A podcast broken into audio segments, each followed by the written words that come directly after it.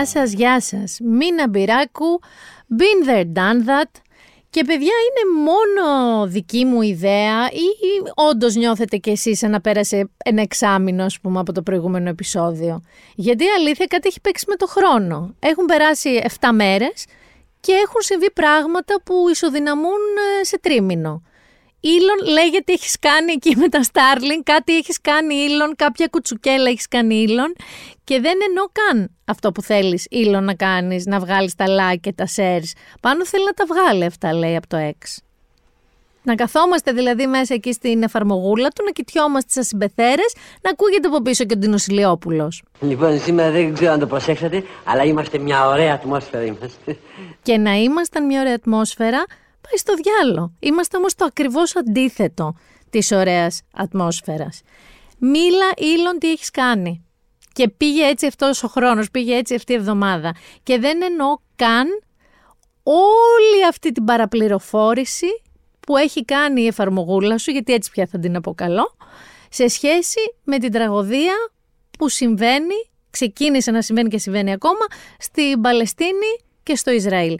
Γιατί πάνω το Twitter είναι σοκαριστικό, λέει, το πόσο γέμισε με fake news, fake videos σε σημείο εξοργιστικό. Σου θυμίζω ότι όταν το ανέλαβε έλεγε ότι θα είναι η πηγή της απόλυτης αλήθειας. Του καθενός. Έτσι λοιπόν, του τράβηξε και το αυτή η Ευρωπαϊκή Ένωση, να σας το πω και αυτό, όπως και στη Metaverse και αναγκάστηκε να αφαιρέσει αρκετούς, ως πάρα πολλούς, εκατοντάδες λέει λογαριασμούς, που συνδέονται με τη Χαμάς. Και πάμε λίγο να βγάλουμε τον ελέφαντα παιδιά από το δωμάτιο. Φυσικά έκανα με τον εαυτό μου το γνωστό debate, να πούμε ή να μην πούμε. Δεν γίνεται να μην πούμε, γιατί ειλικρινά, στα όσα χρόνια λέω και ξαναλέω για την τοξικότητα που όλο ένα και αυξάνει στα social media, εγώ αυτό το πράγμα δεν το έχω ξαναδεί. Αυτό δηλαδή που είδα αυτές τις μέρες σε X, Facebook και οπουδήποτε αλλού σε σχέση με τα όσα διαδραματίζονται στο Ισραήλ και στην Παλαιστίνη δεν το έχω ξαναδεί. Τόσο ακραίες τοποθετήσεις, τόσο άκυρες τοποθετήσεις, τόσο τρομακτικές αγριευτικές τοποθετήσεις, τόσο ό,τι να είναι αναπαραγωγή ειδήσεων. Φέρεστε λες και είναι, τι να σου πω, ντέρμπι Ολυμπιακού Παναθηναϊκού, τελευταία αγωνιστική με ένα βαθμό διαφορά και έχουν καταλάβει ας πούμε τα social η θύρα 7 και η θύρα 13 μετά από ένα βράδυ που έχουν πια αλκοόλ. Μιλάμε για τέτοια κατάσταση σε σχέση με ένα πόλεμο που φέρεστε λες και συμβαίνει εδώ. Δηλαδή λες και συνέβη στα πετράλωνα όλη αυτή η αγριότητα. Έχετε λοιπόν πάρει πάρα πολύ έντονη απόλυτη θέση και από εδώ και από εκεί και προς τη μία μεριά και προς την άλλη μεριά. Και θέλω αλήθεια να πιστεύω ότι έχετε διαβάσει ότι όλη αυτή η θεωρία σας καλά να πάθει το Ισραήλ και άλλα του χρειάζονται ή ισοπεδώστε τη Γάζα, σκοτώστε όλους τους Παλαιστινίους, γιατί σε αυτό το επίπεδο κινούνται αυτά που γράφετε, έχουν προέλθει από μια βαθιά γνώση έχετε κάτσει, έχετε διαβάσει, ξέρετε όλη την ιστορία της Μέσης Ανατολής, ξέρετε τι είναι η Χαμάς, ξέρετε τι είναι η Χεσμολάχ, ξέρετε τι είναι οι Ντιφάντες, ξέρετε τι είναι η Δυτική Όχθη, η Γάζα, ξέρετε ε, τι έχει συμβεί το 47, το 67, το 73, ξέρετε το συσχετισμό των δυνάμεων των άλλων χωρών εκεί γύρω, της Αιγύπτου, του Ιράν, ξέρετε ο υπόλοιπος πλανήτης που στέκεται απέναντι σε αυτήν την ιστορία, ξέρετε ρε παιδί μου, ξέρετε, μόνο έτσι μπορώ να δικαιολογήσω τη θέση σας. Αν τώρα, λέω τώρα, αν δεν ξέρετε και η μόνη σας ας πούμε πληροφόρηση σε σχέση με το Middle East που λέμε με το Μεσανατολικό ήταν αυτά τα φρικτά βίντεο που είδαμε όλοι το Σάββατο και που μας τύχιωσαν και που θα μας τυχιώνουν, θα σας έλεγα να μπείτε λίγο στον κόπο, να μελετήσετε. Έχει το News 24-7 ένα καταπληκτικό άρθρο της Νίκης Μπάκουλη, το οποίο λέγεται Χαμάς, Μοσάντ, Ιντιφάντα, Χεσμολάχ, όσα πρέπει να γνωρίζουμε για τον πόλεμο που ξέσπασε, για να καταλάβετε λίγο τη ροή των πραγμάτων, για να καταλάβετε λίγο την ιστορία αυτού του τόπου εκεί, την πολύπαθη ιστορία αυτού του τόπου εκεί, γιατί το άρθρο αυτό έχει ουσία, έχει ιστορία, δεν είναι ατέρμονο, γιατί έχετε μάθει να διαβάζετε μόνο τις πέντε γραμμές του Twitter, δεν είναι μεγάλο, αλλά δεν έχει και απόχρωση για να καταλάβετε ακριβώς περί τίνος πρόκειται. Γιατί παιδιά με αυτό τον πόλεμο που ξέσπασε, η Μέση Ανατολή όπως την ξέραμε, που ήταν ήδη μια πολύ βαθιά προβληματική περιοχή, δεν θα ξανά είναι ίδια. Μπορεί να έχετε διαβάσει και όλα στο εξωτερικό ότι την αποκαλούν την 11η Νοεμβρίου του Ισραήλ. Με την έννοια ότι όπως τότε είχε γίνει στη Νέα Υόρκη που την πιάσανε στην ουσία στον ύπνο, ακριβώς το ίδιο υπόθετο το Ισραήλ με τη Χαμάς, με την εισβολή της Χαμάς. Και Κάποιοι το περιγράφουν σαν την τρίτη Ιντιφάντα. Άμα διαβάσετε το άρθρο της Νική Μπάκουλη που σας λέω, θα καταλάβετε ποια ήταν η πρώτη, δεύτερη και γιατί αυτή είναι η τρίτη Ιντιφάντα και γενικά τι είναι η Ιντιφάντα. Όλα αυτά ξεκίνησαν το Σάββατο. Όταν η Χαμάς, η οποία είναι μια παραστρατιωτική τέλος πάντων οργάνωση, τρομοκρατική οργάνωση για πολλές χώρες, που έχει καταλάβει στην ουσία τον έλεγχο της Γάζας, Παλαιστινιακής προέλευσης, κατάφερε να πιάσει στον ύπνο την ίσως ισχυρότερη μυστική υπηρεσία του κόσμου, τη Μοσάντ, την Ισραηλινή. Σκεφτείτε ρε παιδί μου ότι εκπαιδεύουν άλλους πράκτορες, αν έχετε δει σειρές τύπου Homeland κτλ. Ίσως έχετε δει όλο αυτό με τη Μοσάντ. Την πιάσανε λοιπόν στον ύπνο. Μπήκανε μέσα στο Ισραήλ εκεί από τα σύνορα με τη Γάζα και ακολούθησαν φρικτές αγριότητες επίπεδου Άισις τώρα. Μιλάμε ότι πήγανε σε ένα φεστιβάλ, το είδατε αυτό, μουσική, σκότωσαν 250 ανθρώπους. Πήγανε στα κυμπούτς, τα οποία είναι κοινότητες που ζουν κάποιες οικογένειες μαζί και είναι κάπως αυτοσυντηρούμενες. Δηλαδή υπάρχει όλη αυτή η συνεργατικότητα, τα χρήματα που βγάζουν, που τα βάζουν όλοι μαζί, μοιράζονται αναλογικά στις οικογένειες. Είναι κοινότητες κοινόβια, ας πούμε. Μπήκαν μέσα σε αυτά, θέρισαν κόσμο. Είδαμε απαγωγές, είδαμε δολοφονίες, είδαμε βιασμούς, είδαμε να περιφέρουν και να σκυλεύουν πτώματα ανθρώπων. Είδαμε φρικτά πράγματα, τα οποία το βιντεοσκοπούσαν και οι ίδιοι, γι' αυτό λέω ότι είναι και πρακτικές πια άισις. Το Ισραήλ μετράει 1.200, μπορεί και παραπάνω πια νεκρούς, γιατί βρίσκουν συνέχεια. Και βέβαια, καθημερινά ερχόμαστε αντιμέτωποι με ακόμα χειρότερα βίντεο που κυκλοφορούν. Να ελέγχετε ωστόσο την προέλευσή τους και την αυθεντικότητά τους. Γιατί έχουν κυκλοφορήσει βίντεο από άλλους πολέμους μέχρι και από video games. Θα σας τα πω λίγο πιο μετά αυτά. Ποια ήταν τώρα η απάντηση του Ισραήλ μετά από αυτό το σοκ; Ο Νετανιάχου, ο οποίος είναι ό,τι πιο ακραίο, θυμάστε πρόσφατα που συζητούσαμε το πώς έχει καταλήξει τη δικαστική αρχή και έχει αποφασίσει ότι το κράτος θα λέει αν μια δικαστική απόφαση είναι σωστή ή όχι και διαδηλώνουν οι Ισραηλινοί εδώ και μήνες γι' αυτόν. Απάντησε λοιπόν ότι αυτό θα είναι πόλεμος και δεν θα είναι απλά πόλεμος, θα είναι ό,τι πιο ακραίο και ισχυρή απάντηση μπορεί να φανταστεί η Γάζα. Εκεί λοιπόν προειδοποίησε τους Παλαιστίνους να φύγουν. Έγινε λοιπόν ομοβροντία βομβαρδισμών στη λωρίδα της Γάζας, όπου, γιατί και αυτό μπορεί να μην το ξέρετε, πολλές φορές λέμε λωρίδα της Γάζας. Είναι περίπου όσο είναι άνδρος, για να καταλάβετε σε έκταση, και εκεί κατοικούν 2,5 εκατομμύρια άνθρωποι. Είναι η πιο πυκνοκατοικημένη περιοχή του πλανήτη, εκ των οποίων 2,5 εκατομμύριων το 50% είναι παιδιά, ανήλικα. Καταλαβαίνετε λοιπόν ότι όταν βομβαρδίζεις και λες να ισοπεδώσεις τη Γάζα, μιλάμε για 2,5 εκατομμύρια ανθρώπους, οι οποίοι δεν είναι Χαμάς, και παιδιά, η μισή από αυτούς. Και συνεχίζουμε τώρα, γιατί υποτίθεται ότι ο Νετανιάχου θέλει να χτυπήσει τα στρατηγία και τα κέρια ας πούμε σημεία δράσης της Χαμάς. Γι' αυτό βομβαρδίζει και ετοιμάζει λέει και χερσαία επίθεση, αυτό κι αν είναι τώρα ζόρι. Η Χαμάς όμως, τα στρατηγία της είναι σε τούνελ, σε σύραγγες, που εκτείνονται λέει πάνω σε 500 χιλιόμετρα και βάθος μέχρι και 100 μέτρα κάτω από τη γη. Έχουν οι Ισραηλινοί λέει ειδικές δυνάμεις εκπαιδευμένες για τούνελ για αυτό το λόγο που θέλουν να τη στείλουν εκεί. Μέσα σε όλο αυτό λοιπόν καταλαβαίνετε τι έχει να γίνει στην Παλαιστίνη, στη Γάζα οι οποίοι δεν έχουν, γιατί τους το έκοψε το Ισραήλ, ρεύμα, δεν έχουν νερό, δεν έχουν τηλεπικοινωνίες, δεν έχουν τροφή και δεν έχουν φάρμακα. Και έχουν ήδη χίλιους νεκρούς. Εν τω μεταξύ, η Αμερική, πολλές χώρες της Ευρώπης στηρίζουν ανοιχτά τα θύματα του Ισραήλ και το Ισραήλ για αυτό που τον βρήκε. Άλλες χώρες όπως η Ρωσία, η Κίνα ή η Τουρκία τα βάζουν με το Ισραήλ. Μάλιστα, ο Ερντογάν έχει εμφανιστεί πολύ λαύρος εναντίον του Ισραήλ και του Νετανιάχου και λέει ότι ο μόνος τρόπος να σταματήσει αυτό το αιματοκύλισμα είναι να δημιουργηθεί Παλαιστινιακό κράτος και μέχρι αυτό να γίνει θα συμβαίνουν όλο και μεγαλύτερες αγριότητες. Έχεις και το Ιράν βέβαια από την άλλη μεριά, το οποίο είναι εναντίον του Ισραήλ 100%. Και προσπαθεί ο Νετανιάχου να το εμπλέξει στην επίθεση της Χαμάς και προσπαθεί ο Μπάιντεν να μην συμβεί αυτό γιατί μετά πάμε για κούγκι, όλη η περιοχή. Και μάλιστα εναντίον του Ισραήλ έγραψαν και πάρα πολλοί απόφοιτοι και φοιτητές του Χάρβαρντ μία επιστολή που συνυπέγραψαν και έχει κάνει έξαλλους, by the way, εκεί και όλους τους Πριτάνες και τους Προέδρους του Χάρβαρντ. Τι θέλω τώρα να πω εδώ; Γιατί σας τα είπα, αυτά είναι πολύ γρήγορη περιγραφή της κατάστασης. Έχει μπει εννοείται στο παιχνίδι και η Χεζμπολάχ. Οπότε φεύγουν ρουκέτες από τη Χαμάς προς το Ισραήλ, από τη Χεζμπολάχ, το Λίβανο προς το Ισραήλ και από το Ισραήλ προς τη Γάζα. Γίνεται της τρελής.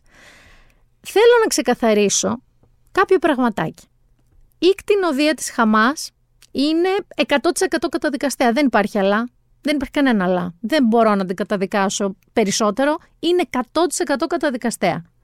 Δεν είναι όλοι οι Παλαιστίνοι Χαμάς. Αυτό μπορούμε να το καταλάβουμε. Ότι δεν είναι όλοι οι Παλαιστίνοι Χαμάς. Και μάλιστα όταν λες να τους φάξεις όλους, στην ουσία δεν συμπονάς αυτούς τους ανθρώπους οι οποίοι ζουν σε αυτές τις συνθήκες για πάρα πολλά χρόνια και μάλιστα τα δυτικά κράτη στέλνουν στους Παλαιστινίους ανθρωπιστική βοήθεια γιατί ακριβώς ζουν σε καθεστώς στρατιωτικής κατοχής. Μπορείς επίσης να συμπονάς τους Ισραηλινούς και αυτό που τους βρήκε, αυτή τη σφαγή που τους βρήκε, χωρίς αυτό να σημαίνει ότι στηρίζει τον Νετανιάχου. Μπορείς λοιπόν να στηρίζεις ή να συμπονάς τους Παλαιστίνιους χωρίς να υποστηρίζει τη Χαμάς και μπορείς να συμπονάς τους Ισραηλινούς χωρίς να στηρίζει τον Νετανιάχου. Δεν ξέρω γιατί είναι τόσο δύσκολο στο μυαλό σας αυτό να το διακρίνετε. Δηλαδή μου φαίνεται αδιανόητο ότι έχετε καταλήξει μετά από σοβαρή σκέψη ότι ας πούμε είναι εντάξει να σκοτώνονται ανήλικα παιδιά στο Ισραήλ αλλά όχι εντάξει να σκοτώνονται ανήλικα παιδιά στην Παλαιστίνη ή το αντίστροφο. Δεν έχει σημασία σε ποια πλευρά κάθεται η δική σας μπίλια. Γενικά δεν μπορώ να το καταλάβω. Είναι κάποιες παραδοχές που μπορούν να συμβαίνουν ταυτόχρονα. Δηλαδή, μπορεί ταυτόχρονα να θεωρήσει ότι η κατοχή που ζουν οι Παλαιστίνοι είναι άδικη, είναι τραγική. Μπορείς να παραδεχτείς ότι η Χαμάς είναι βίαιη πέρα από κάθε λογική ότι είναι τρομοκρατική οργάνωση πια και μάλιστα υπονομεύει και την πιθανότητα η Παλαιστίνη να αποκτήσει κράτος, μπορείς να παραδεχτείς ότι ο Νετανιάχου είναι ένας ακραίος τύπος, είναι πολεμοχαρής, έχει καταλύσει σχεδόν τη δημοκρατία στη χώρα του. Αλλά από εκεί και πέρα μπορείς να παραδεχτείς και πρέπει να παραδεχτείς ότι η απαγωγή, η δολοφονία, ο βιασμός, ο βασανισμός αμάχων, παιδιών, απλών πολιτών είναι ένα έγκλημα πολέμου, είναι μια τρομοκρατική πράξη από όπου και αν γίνεται. Από όποια πλευρά. Αυτή είναι μεν η θέση μου. Δηλαδή, να σας το πω διαφορετικά, αν δεν μπορείς να νιώσεις, ρε παιδί μου, συμπόνια και θλίψη για θύματα βίας επειδή διαφωνείς, συχαίνεσαι την κυβέρνησή τους, υπάρχει κάποιο ζήτημα εκεί. Η δολοφονία των αθών Ισραηλινών, αυτό που συνέβη, είναι μια φρικοδία. Το ίδιο όμως είναι και όταν δολοφονούνται αυτοί οι Παλαιστίνοι. Αν στη μία περίπτωση εσύ οργίζεσαι και στην άλλη λες, ανασκώνει τους ώμους σου, κάτι δεν είναι OK με σένα. Και θα σας το ξαναπώ άλλη μία φορά με ένα έξτρα παράδειγμα, ότι είναι άλλο η Χαμάς και είναι άλλο η Παλαιστίνη. Πολλοί Ισραηλινοί, πολλοί, το εννοώ πολλοί, θεωρούν τη Γάζα μία τεράστια ανοιχτή φυλακή. Όπως επίσης, ας πούμε, λέμε τώρα για το Ιράν. Πάνω θυμάσαι τι κάναμε πέρσι για το Ιράν, για τη Μάχσα Αμινή, αυτό το κορίτσι που δολοφονήθηκε από τους μουλάδες με την ε, αστυνομία ευπρέπεια στους δρόμους κτλ. Είναι άλλο λοιπόν το Ιρανικό θεοκρατικό κράτος και το στρατιωτικό καθεστώς της Τεχεράνης. Είναι άλλο οι Ιρανοί. Αυτό προσπαθώ να σας πω. Είναι άλλο ο Νετανιάχου και είναι άλλο οι Ισραηλινοί που πάρα πολλές εβδομάδες τώρα είναι στους δρόμους εναντίον του. Θέλω να καταλάβουμε ότι μπορεί να ισχύουν κάποια πράγματα ταυτόχρονα.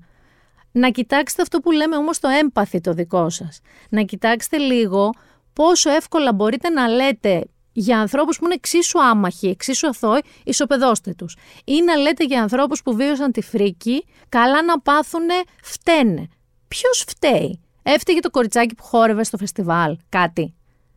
Δεν γίνεται ειλικρινά, φαντάζομαι ότι παντού είναι έτσι, αλλά εγώ επειδή τα ελληνικά social media κοιτάω, δεν γίνεται να είμαστε σε αυτήν την κατάσταση. Και όπως σας ξαναείπα, δεν γίνεται και να ενημερώνεστε από τα social media. Αυτό δεν είναι ενημέρωση. Ειδικά παιδιά σε περιόδους που είναι τόσο λεπτές οι ισορροπίες και δεν μπορείτε να καταλάβετε και εγώ πολλές φορές από τι είναι καθοδηγούμενα πια tweets. Και πάντα τα post οι αναρτήσεις, οι πιο κραυγαλές, οι πιο έντονες, πιο φωναχτές, είναι αυτές που σου τραβάνε το μάτι. Αν εκείνη τη στιγμή δεν κάτσεις να σκεφτείς, κάτσε ρε εσύ, Τι διαβάζω τώρα, να μπω σε ένα πιο σοβαρό μέσο, ακόμα και ξένο αν δεν εμπιστεύεστε τα ελληνικά, να δω τι γίνεται, να δω αν έτσι τα πράγματα. Απλά να παράγεται μια οχλαγωγία, ένα άκρητο πράγμα, ένα ακραίο πράγμα, χωρίς την πραγματικότητα να αποκτάτε ποτέ τη γνώση. Ο Ήλον λοιπόν που σας είπα νωρίτερα ότι του τράβηξε το αυτή η Ευρωπαϊκή Ένωση έκανε τρελή κουτσουκέλα σε αυτό τον πόλεμο για να καταλάβετε το αγαπημένο μου είναι ένα βίντεο που είχε τη λεζάντα More Power to You Hamas και ισχυριζόταν πως έδειχνε μαχητές της Χαμάς να εξαπολύουν επίθεση με πυροβόλο πυράβλων και τελικά ήταν το video game Arma 3. Δεν ξέρω αν το ξέρεις, το ξέρεις το Arma 3. Όχι. Πριν καταλήξει κάποιος να πει παιδιά αυτό δεν είναι αυτό που νομίζετε, το βίντεο είχε μισό εκατομμύριο προβολές ήδη. Αυτό το λοιπόν μισό εκατομμύριο προβολές το είχαν ήδη κάνει αναπαραγωγή ή στείλει σε φίλους τους ότι κοίτα τι γίνεται. Να προσέχετε τι διαβάζετε στα social media και ιδανικά να μην ενημερώνεστε από τα social media. Όμως, μια και έπιασα τον Ήλον. Ξέρεις τι άλλο έκανε trending την Κυριακή στο X; Του Ήλον. Για να αφήσω λίγο τον πόλεμο στην άκρη. Το παδιλίκι μένει όμως, γιατί πάλι παδιλίκι είχαμε. Είχαμε τις εκλογές. Στην περιοχή σου καθάρισες ή έχεις ξανά; Ξανά, δεύτερη Κυριακούλα. Θα πας; Θα πας. Εγώ καθάρισα στη, στα Τριαβού, Βούλα Βάρη Βάρκεζα. Τον βγάλαμε με την πρώτη. Δεν θα πάω ακόμα στα των εκλογών όμως. Γιατί θα μείνω λίγο στον Αχιλέα Το κέρδισε με το σπαθί του. Ο οποίος χάρισε στην τηλεόραση μία στιγμή από αυτές που Λες, θυμάσαι που ήσουν και τι έκανες τότε που ο Μπέος έκανε αυτό στην τηλεόραση. Και όταν λέω αυτό στην τηλεόραση, εννοώ ότι το βράδυ των εκλογών που μόλις έχει επανεκλεγεί against the lodge ή τελικά όχι against the lodge, όπου είναι να βγάλει ευχαριστήριο λόγο σε πανεθνική εμβέλεια, πανελλήνια εμβέλεια και με όλα τα κανάλια πάνω του σε prime time, είπε αυτό. Κάποιους δημοσιογράφους που αντί να σταθούν στην ουσία κάθονται και ασχολούνται για να τρελαίνεστε με τον Κασελάκη. Για τρέλα μιλάμε. Ο οποίος είπε, τι είπε, ότι εγώ λέει, επειδή δεν ξέρω πώς να συμπεριφερθώ στα κορίτσια, θα ήθελα να υιοθετήσω δύο αγόρια. Δηλαδή τι θέλεις να πεις ρε εσύ με τα κανάλια που σε προβάλλουνε, ότι εμείς οι υπόλοιποι Έλληνες θα υιοθετούμε παιδιά να παράγουμε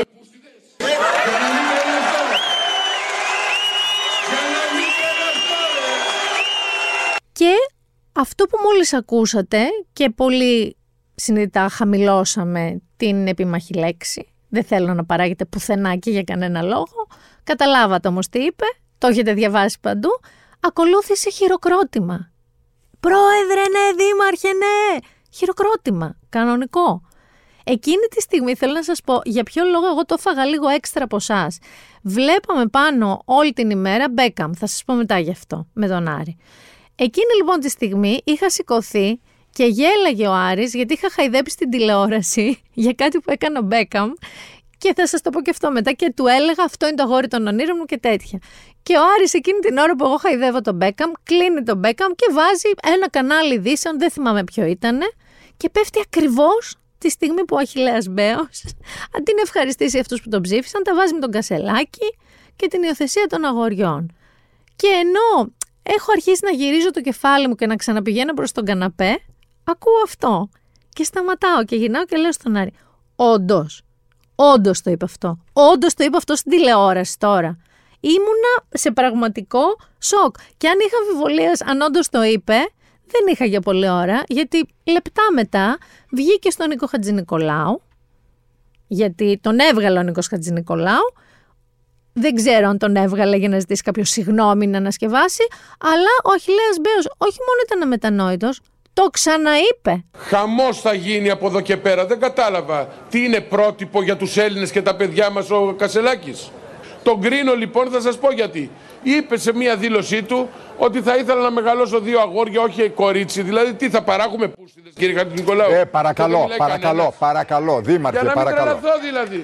Δήμαρχε. Να κάνω ξαφνικά να φορέσω Δήμαρχε, καλτσόν; Δήμαρχε. Μην τρελαθούμε τώρα. Καταλαβαίνετε ότι η αρχή του Μίστερ Εθνικά Μπούτια ακούστηκε κάπου παντού σε όλα τα σπίτια, στα social media, ότι τι είναι αυτό που ζούμε. Και ο Στέφανος Κασελάκης, που κάτι τον ρώτησαν λίγο πιο αργά μέσα στη νύχτα, δεν ήταν έξαλλος, δεν ήταν μενόμενος στον Αχιλαμπέο, είπε όμως ότι επιτέλους η δικαιοσύνης κάνει τη δουλειά της. Έρχεται η Αλεπού Ομπέο, σου λέει κάτι έχει εκεί. Αρχίζουν τα κανάλια και μιλάνε για τον αντιρατσιστικό νόμο, για το hate speech κτλ. Και, και ότι πρέπει να κληθεί από εισαγγελέα από τον Άριο Πάγο κτλ. Και, και σου λέει θα ανασκευάσω. Μισό λεπτό να σας διαβάσω πώς ανασκεύασε. Αν και έχουμε άλλα να σκεφτούμε, μία διευκρίνηση είναι αναγκαία. Θέλω να θυμίσω ότι μόνος του είπε για τον Κασελάκη. Δεν είναι ότι κάποιος το φώναξε από κάτω, Δήμαρχε, πες για τον Κασελάκη. Η αναφορά μου στον Κασελάκη αφορούσε την απαράδεκτη δήλωσή του για δύο κατά παραγγελία γιους. Όλοι καταλαβαίνουν πόσο επικίνδυνη είναι αυτή. Όσον αφορά τα περί και τις λοιπές αηδίες, δεν το συζητώ. Έχω πολλούς φίλους με αυτόν τον προσανατολισμό που κάνουμε και καλή παρέα. Τους μόνους που δεν αντέχω είναι τους τοξικούς και επικίνδυνους ανθρώπους, ανεξαρτήτως φίλου και επιλογών σου γεννάται μια εύλογη απορία, δηλαδή τους φίλους του, αυτού του προσανατολισμού τους λέει έτσι όπως είπε τον Κασελάκη ή τα παιδιά που θα βγάλουν. Είμαι λίγο περίεργη εγώ εκεί. Και θέλω να σας πω ότι βγήκε την επόμενη μέρα μετά από αυτή την ανάρτηση με την οποία προσπάθησε να ανασκευάσει το λάθος του, βγήκε λοιπόν στον αγαπημένο του Γιώργο Λιάγκα, που όπως θα ακούσετε τον υποδέχεται σαν τη δημαρχάρα της καρδιάς μας, ρε παιδί μου, ένα πράγμα. Ότι και μπράβο και αυτό που βγήκες και τα λοιπά. Αλλά έλα εδώ, βρε τσαμένο, να σου πω. Είναι σαν να πιάνεις το παιδί σου που έβρισε μπροστά σε ένα θείο και θες να του πεις, έλα εδώ, βρε Γιωργάκη μου, να σου πω κάτι. Δεν λέμε. Δεν μπορώ να πω κάποια πολύ κακή λέξη μπροστά στους θείους. Μην το λες, είσαι καλό παιδί, είσαι τόσο καλό παιδί, μην βρίζεις. Στην ουσία αυτό τον φώναξε ο Γιώργος Λιάγκας να του πει. Αλλά όλο αυτό δεν πήγε πάρα πολύ καλά. Γιατί την εύλογη απορία που είχα εγώ για τους φίλους του αυτού του προσανατολισμού, ρώτησε και ένας συνεργάτης του Γιώργου Λιάγκα και μετά απασφάλισε και ο Βαγγέλης Περής. Και αντί να κάθομαι εγώ να σειράπτω όλα αυτά, τα μικρά κομμάτια, γιατί μιλάμε τώρα αυτό τράβηξε κάνα 40 λεπτό με τον Μπέο στο Λιάγκα, Πήρα ένα βιντεάκι του Βαγγέλη Γιαννόπουλου, του Εβάν Γκιάν. Άμα θέλετε, ακολουθήστε τον στο YouTube. Κάνει καταπληκτικό σχολιασμό που τα είχε μαζέψει για λογαριασμό μου. Βαγγέλη, ευχαριστώ πάρα πολύ. Καλημέρα. Καταρχάς, θέλω να δώσω συγχαρητήρια. Εγώ επίτρεψέ μου να πω κάτι με μεγάλη αγάπη. Πολύ ωραία το έπες χθες. Είναι η άποψή σου. Γιατί να βάλεις τη λέξη που έβαλες και πραγματικά βάζεις νερό στο, στο, στο μήλο του. Δηλαδή, ο, ο ΣΥΡΙΖΑ εχθές υπέστη μια μεγάλη ήττα.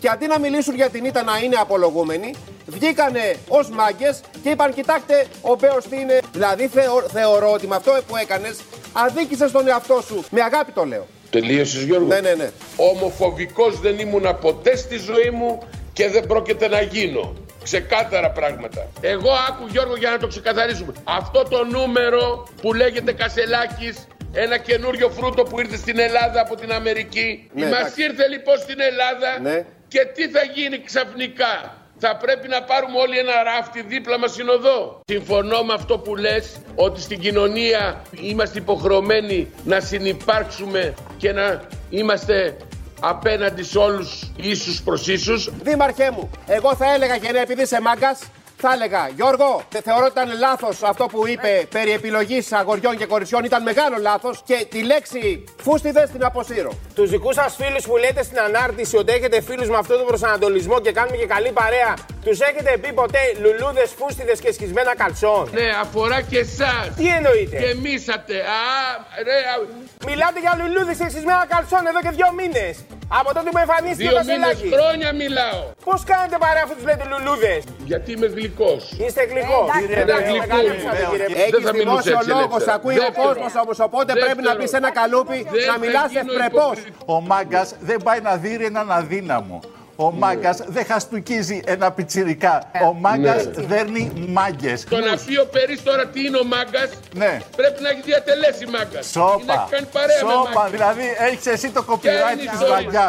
Άσε τώρα. Άσε, εντάξει, ρε, μεταξύ μας είμαστε. Πολιτικά και επιχειρηματικά συμφέροντα. Για πες τα που είσαι μάγκας, αφού είσαι μάγκας, πες ποια είναι τα πολιτικά και ποια είναι τα επιχειρηματικά. Ναι, πες τα ρε μάγκα. Σε ευχαριστώ πολύ και πάλι συγχαρητήρια για την εκλογή. Πέθανα με το είμαι γλυκούλης. Πραγματικά. Είμαι γλυκός. Είμαι γλυκούλης. Μας κοροϊδεύει κανονικά, παιδιά, θέλω να σας πω. Και μετά πέθανα με το πόσες φορές ακούστηκε η λέξη μάγκας και μαγιά. Πρέπει να ακούστηκε πάνω από 10 φορές. Ένθεν κακήθεν, δηλαδή και από τον Περί και από τον Μπέο. Ποιος είναι ο Περί στον πει εμένα για μάγκας, μάγκας δεν ε, γεννιέσαι, μάγκας γίνεσαι, πρέπει να έχεις διατελέσει μάγκας, είναι μαγιά αυτό. Ένας μάγκας τα βάζει με ένα μάγκα, γενικά μαγιάσαμε λίγο. Μαγκώσαμε βασικά από τη μαγιά και το πόσο αναφέρθηκε. Εδώ θέλω λίγο να πω μια σκέψη που έχω κάνει. Αν θεωρούμε τον Στέφανο Κασελάκη επικοινωνιακό φαινόμενο, το έχουμε πει πολλές φορές ότι ο τρόπος επικοινωνίας του στην προεκλογική του μικρή περίοδο, όταν έβαλε για υποψήφιος αρχηγός του ΣΥΡΙΖΑ, ήταν ένα από τα στοιχεία που τον έφερε στο προσκήνιο και ενδεχομένως τον έκανε τελικά να εκλεγεί. Αν όμως θεωρούμε λοιπόν τον Στέφανο Κασελάκη επικοινωνιακό φαινόμενο, τι να πούμε για τον Αχηλέα Μπέο; Γιατί, παιδιά, ο Αχηλέας Μπέος παίζει την επικοινωνία στα δάχτυλα. Έχει ένα εξαιρετικό άρθρο η ζωή Δημητρίου στο Ladylike. Γιατί το ζητούμενο δεν είναι την ο Μπέος. Ο Μπέος, όπως έχει πει πολλές φορές, αυτός είμαι. Έτσι είμαι εγώ. Έτσι έχω μάθει να λέω τις διαφορές μου. Είμαι λαϊκός, δεν έχω πτυχία, δεν είμαι δικηγόρος και γιατρός και αυτούς που μας κλέβουν. Μιλάει ακριβώς τη γλώσσα του κοινού του. Για να μην απορούμε λοιπόν γιατί χειροκρότησαν σε αυτή την ατάκα για τον Στέφανο Κασελάκη, έχει το κοινό του σαν master puppeteer και το κινεί όπως γουστάρει. Λέει ακριβώς αυτά που θέλουν να ακούσουν. Δεν θέλω να μπερδευόμαστε, δηλαδή ότι τους έπιασε εξαπίνεις τους βολιώτες και ξαναβγήκε με 50 τόσο της εκατό και στο Γιώργο Λιάγκα μάλιστα είπε ότι έχει στεναχωρεθεί που δεν βγήκε με 60 και της εκατό. Θεωρεί αποτυχία ότι δεν έπιασε το 60 και έπεσε κάτω από το 60%. Θέλω λοιπόν να μην απορούμε πρώτον ότι υπάρχει αυτός ο κόσμος, υπάρχουν πάρα πολλές τέτοιες απόψεις εκεί έξω, μα πάρα πολλές. Και αν προσέξατε, στον Νίκο Χατζηνικολάου είπε θα γίνει χαμός. Εξού και έχουν μηνύσει τον Αχιλέα Μπέο και οι άνθρωποι από το Ορλάντο LGBT Plus, από κοινού με την Ελληνική Ένωση για τα Δικαιώματα του Ανθρώπου, για αυτό το θα γίνει χαμός. Γιατί υποκινεί πια και σε βία, είτε λεκτική είτε σωματική. Δεν θέλω λοιπόν να απορούμε για τον Αχιλέα Μπέο και τον κάθε Αχιλέα Μπέο. Έχει το κοινό του, το χειρίζεται τέλεια, τους πείθει ότι είναι ένας από αυτούς, είμαι λαϊκός, το χαστούκι, όπως είπε στη Ζήνα Κουτσελίνη, που επίσης τον κάλεσε και τον ρώτησε: Έλα, Πρόεδρε μου, έλα, Δημαρχία μου, πες μας, θα έρθει ο Αντώνης Ρέμος να τραγουδήσει τα Χριστούγεννα στο Βόλο. Αλλά να μην μιλάς μωρέτσι, να μιλάς πιο ευρεπώ τώρα που είσαι Δήμαρχος. Και πριν Δήμαρχος ήταν, παιδιά, ε. Λοιπόν, τα καταφέρνει περίφημα. Αυτό κάνει. Είμαι ένας από εσάς. Άλλο που δεν είναι καθόλου ένας από αυτούς. Δεν έχει καμία σημασία. Επίσης, είναι πάρα πολύ αστείο γιατί στη Wikipedia λέει ότι ο Αχιλέα Μπέος που έλεγε ότι τι φρούτο είναι αυτό που μας ήρθε από την Αμερική, ε, ζούσε στην Αμερική πολλά χρόνια και ήρθε από την Αμερική. Το διαψεύδει ο ίδιος. Δεν ξέρω γιατί η Wikipedia το λέει και με χρονολογίες. Αλλά σε γενικές γραμμές είναι πάρα πάρα πολύ ταλαντούχος επικοινωνιακά. Γιατί και εμένα καταφέρει να κάνει έξαλλη και να ασχολούμαι τόση ώρα μαζί του. Άρα να αναπαράγω το τι έχει πει και το ποιος είναι και το δικό του ψηφοφόρο και οπαδό κρατάει χαρούμενο και μέσω ημών, και ημών βάζω και τον εαυτό μου μέσα, των media, των εκπομπών, των podcast που το αναπαράγουμε, τι άλλο κάνει πάνω μου, ψωνίζει και καινούριους οπαδού. Γιατί εγώ τώρα λέω αυτά και λέω ντροπή στον Αχιλεμπαίο κτλ. Αν όμως κάποιος σκέφτεται αυτά που λέει ο Αχιλέα Μπέος, θα πει Α, δεν τα λέει άσχημα αυτός. Thanks Μίνα που μου το μετέφερες. Έτσι γίνεται το παιχνίδι. Είναι αλεπού επικοινωνιακά ο Αχιλέας Μπέος. Να πάμε όμως στον έναν άνθρωπο πριν προχωρήσω στην πηγή του κακού, γιατί τα πάω αντίστροφα τώρα. Τα έχω πάρει χρονικά αντίστροφα. Πριν πάω στην πηγή του κακού που προκάλεσε όλο αυτό το μένος στο Αχιλέα Μπέου, γιατί και εκεί υπάρχουν εράματα για γούνες, θέλω να σταθώ στη μία και μόνη γυναίκα, η οποία είναι παρουσιάστρια σε πρωινή εκπομπή, αυτό που πολλοί λέτε υποτιμητικά πρωινάδικο και κατά την ταπεινή μου γνώμη, είναι η μόνη που στάθηκε ακριβώς όπως έπρεπε απέναντι σε όλο αυτό το ομοφοβικό παραλήρημα, γιατί μην κοροϊδευόμαστε, αυτό ήταν. Μιλάω για τη Φέης Σκορδά, η οποία τοποθετήθηκε με έναν τρόπο πάρα πολύ ανθρώπινο, αλλά και ανατριχιαστικά αληθινό. Γιατί υπάρχουν γονείς, υπάρχουν οικογένειες, υπάρχουν παιδιά που είναι απροστάτευτα και γίνονται εγκλήματα και ζούνε καθημερινά εγκλήματα, ζούνε σε φόβο. Δεν είναι ο κύριος Κασελάκης το θέμα. Το θέμα δεν είναι η τηλεοπτική κόντρα ανάμεσα στο κύριο Μπέο, ο οποίος κρύβει πίσω από την Από τις λαϊκότητά του και την Και την αλήθεια αμορφωσιά του, την αυθεντικότητα. Δεν είναι αυθεντικό αυτό. Κρύβομαι πίσω από κάτι είναι. Δεν είναι αυτό το θέμα. Το θέμα δεν είναι ο Κασελάκης.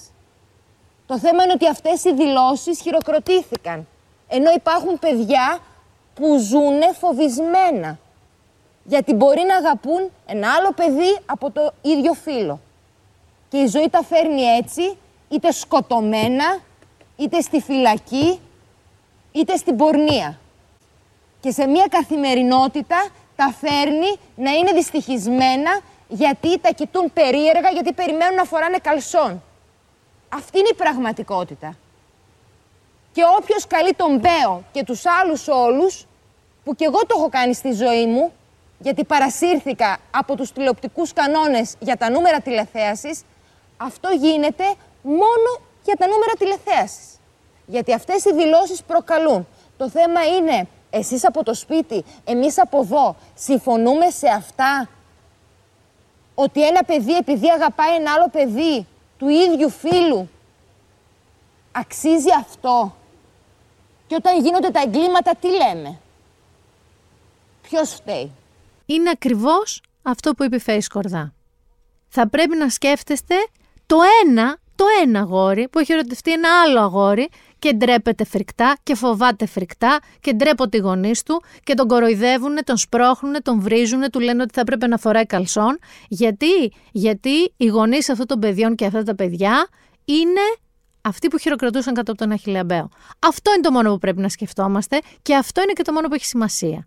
Τι πρόθουμε τελικά; Πλάκα, τι είναι ο Αχιλέας Μπέος, ο Μάρκος Εφερλής ή μήπως κάνει κακό; Πάμε τώρα σε αυτό που τον έκανε πιο Αχιλέα Μπέο από ποτέ. Και θα μιλήσω βέβαια για τη συνέντευξη του Στέφανου Κασελάκη στον Σταύρο Θεοδωράκη. Συνήθως αυτές οι συνεντεύξεις είναι ντεπροφούντις. Δηλαδή λένε πολλά, λένε πράγματα για τη ζωή τους, απαντάνε σε θεωρητικά δύσκολες ερωτήσεις. Όχι θεωρητικά, ενίοτε και πραγματικά. Όμως υπάρχει μία λεπτομέρεια. Είναι βιντεοσκοπημένες. Που σημαίνει ότι εκεί γίνεται ένα ωραίο μοντάζ, το βλέπει ενδεχομένως και ο άνθρωπος ο οποίος είναι ο συνεντευξιαζόμενος, κάτι βγάζει, κάτι αλλάζει, το ξαναπάει. Υπάρχει αυτή η δυνατότητα. Δεν το λέω μόνο για τον Στέφανο Κασελάκη, το λέω για όποιον κάνει βιντεοσκοπημένη συνέντευξη. Εκεί λοιπόν, μεταξύ πολλών πραγμάτων που είπε, είπε πολλά ο άνθρωπος, είπε και για το coming out του, μιας και είμαστε σε αυτό το επίπεδο συζήτησης, αλλά είπε και μερικά αρέσει πάνω που πραγματικά δεν γίνεται να μην τα θίξουμε. Ας ξεκινήσουμε με κάτι το οποίο είναι από τα λιγότερο τετριμένα, τα έχετε διαβάσει τα περισσότερα ή τα έχετε δει σε αποσπάσματα. Είναι ένα από τα αγαπημένα μου, είναι ένα σημείο που το ρωτάει ο Σταύρος Θεοδωράκης για το αν νιώθει τώρα τώρα, τώρα που μιλάμε, έτοιμος να κυβερνήσει.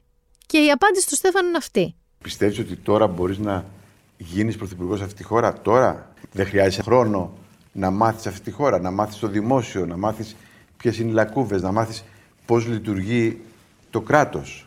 Είναι πράγματα Όταν- που θεωρείς όταν- δεδομένα ότι τα γνωρίζεις; Εννοείται πως όχι. Γυράσκω αίδα δασκόμενος. Ποτέ δεν θα με ακούσεις να λέω ότι γνω- ότι γνωρίζω τα πάντα. Ναι. Ποτέ. Είναι, και, και θεωρώ ότι είναι αλαζονικό να είσαι πολιτικός και να λες: Ξέρω τα πάντα. Διότι στα χέρια σου έχεις τη ζωή του πολίτη. Κλεισέ επίπεδου παγκοσμία ειρήνη. Γυράσκω αίδη δασκόμενος. Χαίρο πολύ χερόπουλος. Και λέει ότι είναι και αλαζονία, είναι και λάθος να θεωρείς ότι τα ξέρεις όλα. Δεν μπορεί να τα ξέρεις όλα. Δεν μπορεί να τα ξέρεις όλα, αλλά δεν μπορεί να μην ξέρεις και τίποτα. Δηλαδή υπάρχουν δύο άκρα. Το να μην ξέρεις τίποτα και να λες: Θα τα μάθω, βγάλτε με εσείς σε μένα και θα τα μάθω πάνω σας. Και το να λες ότι τα ξέρω όλα και να είσαι ένας τόκος και μισός. Συμφωνώ και γι' αυτό. Αλλά όταν λες γυράσκω αίδη δασκόμενος, δεν είναι ρε παιδί μου και εχέγγυο ότι θα πάρεις την εξουσία και θα κάνεις έστω και ένα λογικό πράγμα επειδή στη θεωρία σου ακούγονται εύκολα και ωραία τα πράγματα.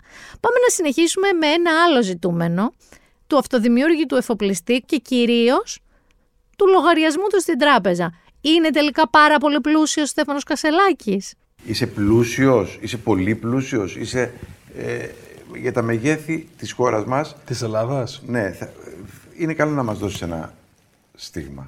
Νομίζω ότι είμαι πολύ ευκατάστατος. Ναι. Ε, έχω μια ευκαιρία που θεωρητικά δεν χρειάζεται να ξαναδουλέψω στη ζωή μου. Ωραία. Αλλά όχι ευκαιρία να δαπανώ Ε, απερίσκεπτα. ασυστόλως. Ε, Δεν μπορώ να πάω να αγοράσω σπίτι 4 εκατομμύρια ευρώ. Όχι. Δεν είναι αυτά τα μεγέθη. Είναι Αλλά μεγέθη- δεν έχεις και ανάγκη να κάνεις αύριο ένα μεροκάματο. Σωστά. Έχω ανεξαρτησία. Δεν έχω καμία εξάρτηση από κανέναν. Είδες πάνω. Είναι φτωχοπλούσιος. Είναι πλούσιος, ευκατάστατος, σωστά το έθεσε, ώστε να μην χρειαστεί να ξαναδουλέψει τη ζωή του, αν κάνει καλή διαχείριση. Να μην πάρει, όπως είπε, ένα σπίτι 4 εκατομμυρίων ευρώ. Εγώ δεν ξέρω αυτό πώς το λέω, φτωχοπλούσιος, πλούσιο φτωχός, αλλά είπε ο άνθρωπος ότι έχει δουλέψει και μάλιστα νωρίτερα λέει στην ερώτηση που του έκανε για το πώς θα κυβερνήσει, ότι σίγουρα μπορεί να κυβερνήσει καλύτερα από τον κύριο Μητσοτάκη, γιατί πήρε κάτι από το μηδέν και το πήγε κάπου, μια εταιρεία. Και έτσι έφτιαξε αυτά τα λεφτά. Και πρέπει να βρει και ένα σπίτι εδώ. Είναι τόσο όσο. Κατάλαβες, είναι όπως εγώ λέω ότι μπορώ να πάω, ρε παιδί μου, να κολυμπήσω στην παραλία ενός πάρα πολύ ακριβού ξενοδοχείου και να δώσω 100 ευρώ, αλλά δεν μπορώ ποτέ να μείνω στο ξενοδοχείο. Αυτό είναι ο φτωχοπλούσιος. Έχω την εντύπωση ότι είναι λίγο πιο πλούσιος από αυτό. Παραδέχτηκε ότι ψήφισε και ΓΑΠ, Πασόκ, αλλά τον πήγε ο Σταύρος Θεοδωράκης προς μία οδό που λίγο τον εκνεύρισε και του λέει επειδή είμαι Αμερικανάκι, για ακούστε τι είπε σε σχέση με το αν είναι Αμερικανάκι που είναι κάτι που του προσάπτουν. Μου είπες ότι το 2009 ψήφισες Πασόκ. Γιώργο Παπανδρέου δηλαδή. Σωστά. Τον ψήφισες γιατί ήταν και αυτός ένα. Θα το πω με την αρνητική έτσι, εκφορά. Ένα Αμερικανάκι. Α, το ήξερα. ε, Καταρχάς, για όσους νομίζουν ότι έχουν βρει ένα Αμερικανάκι σε μένα, σύντομα θα καταλάβουν ότι έχουν βρει έναν κριτίκαρο. Κριτίκαρος. Και αυτό λέγεται μόνο άμα χτυπάς το χέρι στο τραπέζι, δεν έχω μπαλωθιά πρόχειρη. Κριτίκαρο είναι. Λέει, νομίζουν ότι έχουν μπροστά τους Αμερικανάκι, αλλά έχουν κριτίκαρο. Δεν ξέρω, πολύ... αυτό είναι σαν να ακούω τον Παύλο Πολάκη με λίγο πιο γλυκιά ήρεμη φωνή, το κριτίκαρο. Και αυτή τη θεωρία, αυτό το ύφασμα λίγο του Αχιλαμπέου, ο κριτίκαρο. Είναι τέτοιο υφάσματος. Πάμε να συνεχίσουμε λίγο με τον αγαπημένο του ήρωα. Ήρωάς μου ο Μπάτμαν, μου είχες πει τότε, αρχές Μαΐου. Είχα ρωτήσει κινηματογραφικός ήρωας και μου απάντησες ο Μπάτμαν. Κοίταξε, πάντα μ' άρεσε ότι ε, κάποιος βάζει το κοινό καλό πάνω από ξέρεις, τη ζωή που θα μπορούσε να ζούσε. Έχει και άλλα κοινά χαρακτηριστικά με σένα. Ο Batman είναι αριστερός, ε. Είναι πλούσιος, πολύ. Ο Batman είναι ε, ε, μία φυσιογνωμία η οποία ε, ε, επιλέγει να βάλει τον εαυτό του εν κινδύνο ώστε να προσφέρει κάτι προς το κοινό καλό. Και το κάνει με τον δικό του τρόπο, χωρίς να έχει ε, υπερδυνάμεις. Έχει. Έτσι, τι έχει; Ε, έχει κάποιος. Έχει την υπερδύναμη των τεχνικών μέσων που χρησιμοποιεί εκείνη την εποχή. Ναι. Ναι. Δεν είναι υπερδύναμη. Είναι εργαλείο αυτό. Μακάρι να είχαμε όλοι μας την υφαλιότητα να επιλέγαμε εργαλεία κατάλληλα. Ο Μπάτμαν. Τι θα ήτανε; Ο φτωχάλας, ο Spider-Man που μένει με τη θεία του. και φοράει και άσχημη στολή θεωρητικά, αν και είναι ωραία κολλητή. Ο Στέφανος Κασελάκης διάλεξε τον Batman. Ωραία είναι η θεωρία του ότι είναι αριστερός. Γιατί είναι πλούσιος, όπως ο Στέφανος, με θεληματικό πηγούν, όπως ο Στέφανος. Αντικειμενικά μιλώντας, έχει την πιο ωραία στολή των σούπερ ηρώων, μαύρη, κατάμαυρη, δεν καλύπτει και όλο του το πρόσωπο, φαίνονται και οι γωνίες του. Έχει butler, έχει όλα αυτά τα φοβερά εργαλεία στη διάθεσή του, Batmobile και χαμός, έπαυλη, αλλά διαλέγει να βάζει τον εαυτό του σε κίνδυνο, όπως είπε ο Στέφανος, για το καλό του κόσμου. Με Butler όμως και Batmobile. Και όπως διευκρίνησε σωστά και στο Σταύρο Θεοδωράκη που του λέει αυτός είχε υπερδυνάμεις, του λέει δεν είχε υπερδυνάμεις, είχε σωστά εργαλεία. Και μακάρι όλοι να μπορούσαμε να έχουμε τα σωστά εργαλεία. Και πηδώντας το ότι ποιο είναι το αλάτωμά σου, είμαι κρυός. Δεν χρειάζεται να σας το βάλω αυτό, το έχετε καταλάβει όλοι ότι είναι κρυός και την απάντησα αυτή την ερώτηση. Είναι ποιο είναι το ερωτομά σου, το αγαπημένο μου στους διάσημους. Είμαι πάρα πολύ ειλικρινής. Και γιατί είναι ελάττωμα, γίνομαι δυσάρεστος. Είμαι πάρα πολύ καλόπιστος. Αυτό είναι το ελάττωμά μου. Είμαι πάρα πολύ ε, φιλάνθρωπος. Δεν έχουν πει ένα πραγματικό ελάττωμα ποτέ. Ε, ο Κασελάκης είπε ότι είναι κρυός. Που μεταξύ μας ούτε ελάττωμα ούτε προτέρημα. Είναι από τα διάφορα ζώδια στο δικό μου μυαλό. Άμα είχε πει δίδυμος, θα είχε γίνει χαμός. Είναι δίδυμος. Πάμε όμως στο διατάφτα τώρα στην πραγματική ερώτηση που όντως σήκωσε αντιδράσεις και πολύ πριν τον Αχιλέα Μπέο, και όντως έγινε ένα αντικείμενο συζήτησης, αλλά δόθηκαν και λάθος πάσες. Πάμε να ακούσουμε αυτή τη δήλωση και συνεχίζουμε. Όταν λες θα κάνουμε οικογένεια, τι εννοείς; Κάτι παραπάνω από την πανέμορφη σκυλίτσα; Θεωρώ ότι είμαστε ήδη οικογένεια. Προφανώς. Ε, οικογένεια Αλλά- γίνεσαι όταν έχεις έναν συνάνθρωπο με τον οποίο ευθυγραμμίζεσαι ψυχολογικά, αξιακά και δημιουργείς το οικοσύστημά σου. Δύο άνθρωποι που επιλέγουν την αγάπη είναι οικογένεια. Η αγάπη κάνει την οικογένεια. Εγώ και ο Τάιλερ, θα θε... ο Τάιλερ και εγώ, θα θέλαμε να επεκτείνουμε την οικογένειά μας. Θα θέλαμε να αποκτήσουμε δύο αγόρια. Δύο αγόρια. Δύο αγόρια. Ε, τον Απόλλωνα και τον Ηλία. Τα έχετε βαφτίσει κιόλας; Τι να κάνω. Κάποια μέρα ίσως να τα βαφτίσουμε, δεν ξέρω, θα δούμε. Ε, αλλά θα θέλαμε να είχαμε δύο αγόρια. Ε, και θα θέλαμε Με υιοθεσία. με παρέθετη μητέρα. Παρέθετη μητέρα. Γιατί θα θέλαμε η προσωπικότητα του καθενός μας Να μεταφερθεί να όσο μπορεί να μεταφερθεί. μεταφερθεί ε, στα παιδιά έτσι ώστε να μπορούμε να... ε, ο- Προφανώς αγαπάμε ένας τον άλλον, άρα να υπάρχει αυτή η συνέχεια. Αυτό λοιπόν το συζητήσαμε εκεί 5-6 μέρες γερά, από την Παρασκευή που αρχίσαμε να το συζητάμε και ξυπνήσαμε όλοι με αυτή τη δήλωση. Και θέλω να σας πω ότι το βρίσκω βαθιά προβληματικό. Όχι όμως για το λόγο που νομίζετε, παρά το ότι ακούστηκε σαν να κάνω μια διάκριση μεταξύ των παιδιών από παρένθετη μητέρα και των παιδιών που υιοθετούνται. Και παρά το ότι θεωρώ και απολύτως λανθασμένη την κοσμοθεωρία, το ότι αν το παιδί έχει τα γενετικά σου χαρακτηριστικά, θα του μεταλαμπαδεύσεις, θα του μεταδώσεις την προσωπικότητά σου και την ακόμα πιο απλοϊκή σκέψη ότι αγαπιόμαστε πολύ με τον Τάιλερ και θέλουμε ο καθένας να δώσει σε ένα αγόρι, το δικό του αγόρι, τη δική του προσωπικότητα. Γιατί κάπως δεν πάνε έτσι τα πράγματα. Ποτέ. Στον κόσμο. Δεν ισχύει αυτό το πράγμα. Δεν έχει σημασία να έχει τα γενετικά σου χαρακτηριστικά. Δεν συμβαίνει έτσι με τα παιδιά. Δεν αποκτούν την προσωπικότητά σου γιατί απλά έχουν λίγο από το DNA σου. Τον Απόλλωνα λοιπόν και τον Ηλία θέλουν να αποκτήσουν. Άρα το βρίσκω προβληματικό σε μία βάση.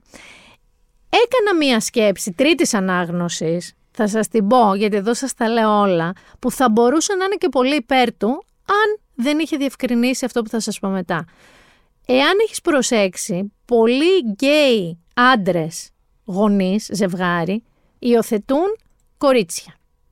Γιατί ακριβώς υπάρχει εκεί έξω όλη αυτή η μυθολογία να την πω, η διαστρέβλωση της πραγματικότητας να την πω, ότι αν δύο γκέι άντρες υιοθετήσουν αγόρι, το αγόρι θα γίνει και αυτό γκέι. Και μην μου πείτε ότι δεν το έχετε ακούσει από και συνομήλικούς σας, σίγουρα όμως από μεγαλύτερούς σας. Κάνα μπάρμπα, καμιά θεια, καμιά μάνα, κάνα πατέρα, κάνα παππού. Σίγουρα ότι που πάει ο κόσμος και υιοθετούν αγόρια και θα τα κάνουν σαν τα μούτρα τους. Το έχετε ακούσει αυτό. Για να μην πω και για πιο ακραίες θεωρίες. Δεν θα πάω εκεί. OK, OK. Οπότε πάρα πολλά γκέι ζευγάρια αντρών υιοθετούν κορίτσια για αυτό το λόγο. Θα μπορούσε λοιπόν ο Στέφανος Κασελάκης με αυτή τη δήλωση να κάνει και ένα κλείσιμο ματιού επιπλέον σε αυτή ακριβώς την φρικτή θεωρία ότι αν δύο γκέι άντρες υιοθετήσουν ένα αγόρι θα γίνει και αυτό γκέι. Όχι όμως. Δεν το άφησε εκεί. Γιατί όταν άρχισε η κατακραυγή και από δικούς του ανθρώπους κοντινούς, δηλαδή μέχρι και η Έλενα Ακρίτα κάτι έγραψε σχετικό, έσπευσε να κάνει μία διευκρίνιση. Είπε συγκεκριμένα. Υπάρχουν υπέροχα ζευγάρια μπαμπάδων που μεγαλώνουν υπέροχα κορίτσια. Στην περίπτωση του δικού μας ζευγαριού νιώθουμε δέος μπροστά σε κάτι τέτοιο. Απέναντι σε μία κόρη έχω ακόμα αναπάντητα ερωτήματα για το αν θα είμαι σε θέση να τη διαπαιδαγωγήσω σωστά, να ανταποκριθώ ως γονιός με επάρκειας στις ερωτήσεις της για την εφηβεία, την εμινορίση, τη γυναικεία σεξουαλικότητα, όλα όσα συνθέτουν τη μοναδικότητα της γυναικείας φύσης. Αυτά μαθαίνονται στην πορεία θα πείτε. Όμως επιτρέψτε μου την εκ των προτέρων συνέστηση της ευθύνης. Δεν είναι τίποτα εύκολο ή δεδομένο. Ειλικρινά, καμία επιλογή λοιπόν μεταξύ κόρης και γιου. Μόνο εν συνέστηση. Γιατί το παιδί δεν είναι συνέχειά μας, το διορθώνει, δεν είναι εργαλείο μας, είναι ψυχή που θέλει από τους δύο γονείς του θαύματα και όχι τραύματα. Εδώ είναι λίγο αντικρουόμενο το ίδιο το μήνυμα. Ανάμεσά του δηλαδή, από τη μία παράγραφο στην άλλη. Το ότι είπε ότι προτιμάει αγόρια γιατί δεν έχει τις απαντήσεις που θα χρειαστεί ένα κορίτσι μεγαλώνοντας, είναι τόσο λάθος, είναι τόσο βούτυρος στο ψωμί μιας άλλης θεωρίας που θα σας πω αμέσως ποιος έσπευσε να την υπερασπιστεί, που είναι κρίμα. Δηλαδή, εμένα μου δείχνει μια επιφανειακή σκέψη. Ωραία θα ήταν να είχαμε δύο αγοράκια Τάιλερ μου να μας μοιάζουν που αγαπιόμαστε τόσο. Μια πολύ απλοϊκή προσέγγιση του πράγματος. Γιατί ούτε αυτό ισχύει όπως είπαμε και τι θα πει δεν έχω τις απαντήσεις για μια κόρη. Ποιος τις έχει; Δηλαδή όταν ένας γονιός κάνει μια κόρη, υιοθετεί μια κόρη, έχει τις απαντήσεις έτοιμες, έχει κάτι και έχει σημειώσει. Όταν θα της έρθει περίοδος, θα της πω αυτά. Όταν αρχίσει να έχει σεξουαλική ανησυχία, θα της πω αυτά.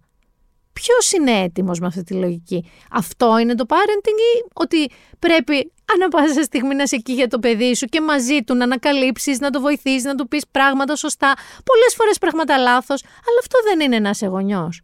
Τι θα πει νιώθουμε δέος αλλά έχουμε επίγνωση ότι δεν ξέρουμε. Αυτό θεωρώ ότι ήταν τόσο λάθος και τόσο άχρηστο που μάντεψε τι έγινε πάνω μου. Το πήρε ο Θάνος Πλεύρης σαν πάσα για γκολ. Ο οποίος Θάνος Πλεύρης ήδη από την πρώτη του δήλωση στη συνέντευξη του Θεοδωράκη είχε σπεύσει να ρίξει το φαρμάκι του λέγοντας ότι πλήρης άγνοια ηθικών κανόνων, καθώς ορθά η Ευρωπαϊκή Ένωση απαγορεύει πλην εξαιρέσεων λόγω υγείας την επιλογή φύλου, όπως και την επιλογή χαρακτηριστικών π.χ. χρώμα ματιών, ως αντίθετες πρακτικές σε βιοειθικούς κανόνες, τέτοιες λογικές παραπέμπουν σε ευγονική και κίνδυνο διατάραξης ισορροπίας. Αυτό λοιπόν το έγραψε ο Θάνος Πλεύρης μετά τη συνέντευξη του Δοδωράκη. Μετά τη διευκρίνηση τώρα του Κασελάκη ότι είπε για αγόρια γιατί δεν κατέει τα κορίτσια, δεν ξέρει πώς θα τα μεγαλώσει. Βγήκε λοιπόν ο Θάνος Πλεύρης και είπε αυτό που λένε πάρα πολύ εκεί έξω ότι με αυτό σας τον προβληματισμό κύριε Κασελάκη μόλις δώσατε απάντηση ότι ένα παιδί για να μεγαλώσει δεν χρειάζεται δύο μπαμπάδες ή δύο μαμάδες ούτε γονέα ένα και γονέα δύο αλλά ένα μπαμπά και μία μαμά. Αυτό δεν αλλάζει. Όταν λοιπόν εσύ είσαι ένας άνθρωπος openly gay, ο πρώτος που έχουμε στην Ελλάδα σε τόσο αρχηγική θέση, που κυκλοφορεί με τον σύντροφό του και μιλάει είτε για υιοθεσία είτε για παρένθετη μητέρα. Και λες αυτό το πράγμα, ρε παιδί μου, όντως στρώνεις γκολ από τα αποδητήρια σε αυτούς τους ανθρώπους. Που θα σου πούν ότι προφανώς δεν μπορείς. Άρα χρειάζονται και μαμά και μπαμπά. Παιδιά δεν ισχύει προφανώς όλο αυτό. Εννοείται. Οι γονείς κάνουν χίλια σωστά και 500 λάθη. Έτσι έχουμε μεγαλώσει όλοι. Εκτός αν νομίζετε ότι οι δικοί μας γονείς ήταν με manual, όχι σαν του Καλατράβα που χάθηκε, που ξέραν, Α, έχω κόρη, θα της πω αβουγού. Σας την έχω ξαναπεί την ιστορία που είχα πάει στον μπαμπά μου εγώ να τον ρωτήσω πώς γίνονται τα παιδιά. Και αφού προσπαθούσε είχε και τα μπουρδούκλωνα και εγώ είχα όλο και πιο πολλές απορίες γιατί ήμουν από αυτά τα σπαστικά παιδάκια, γιατί, γιατί, γιατί, γιατί.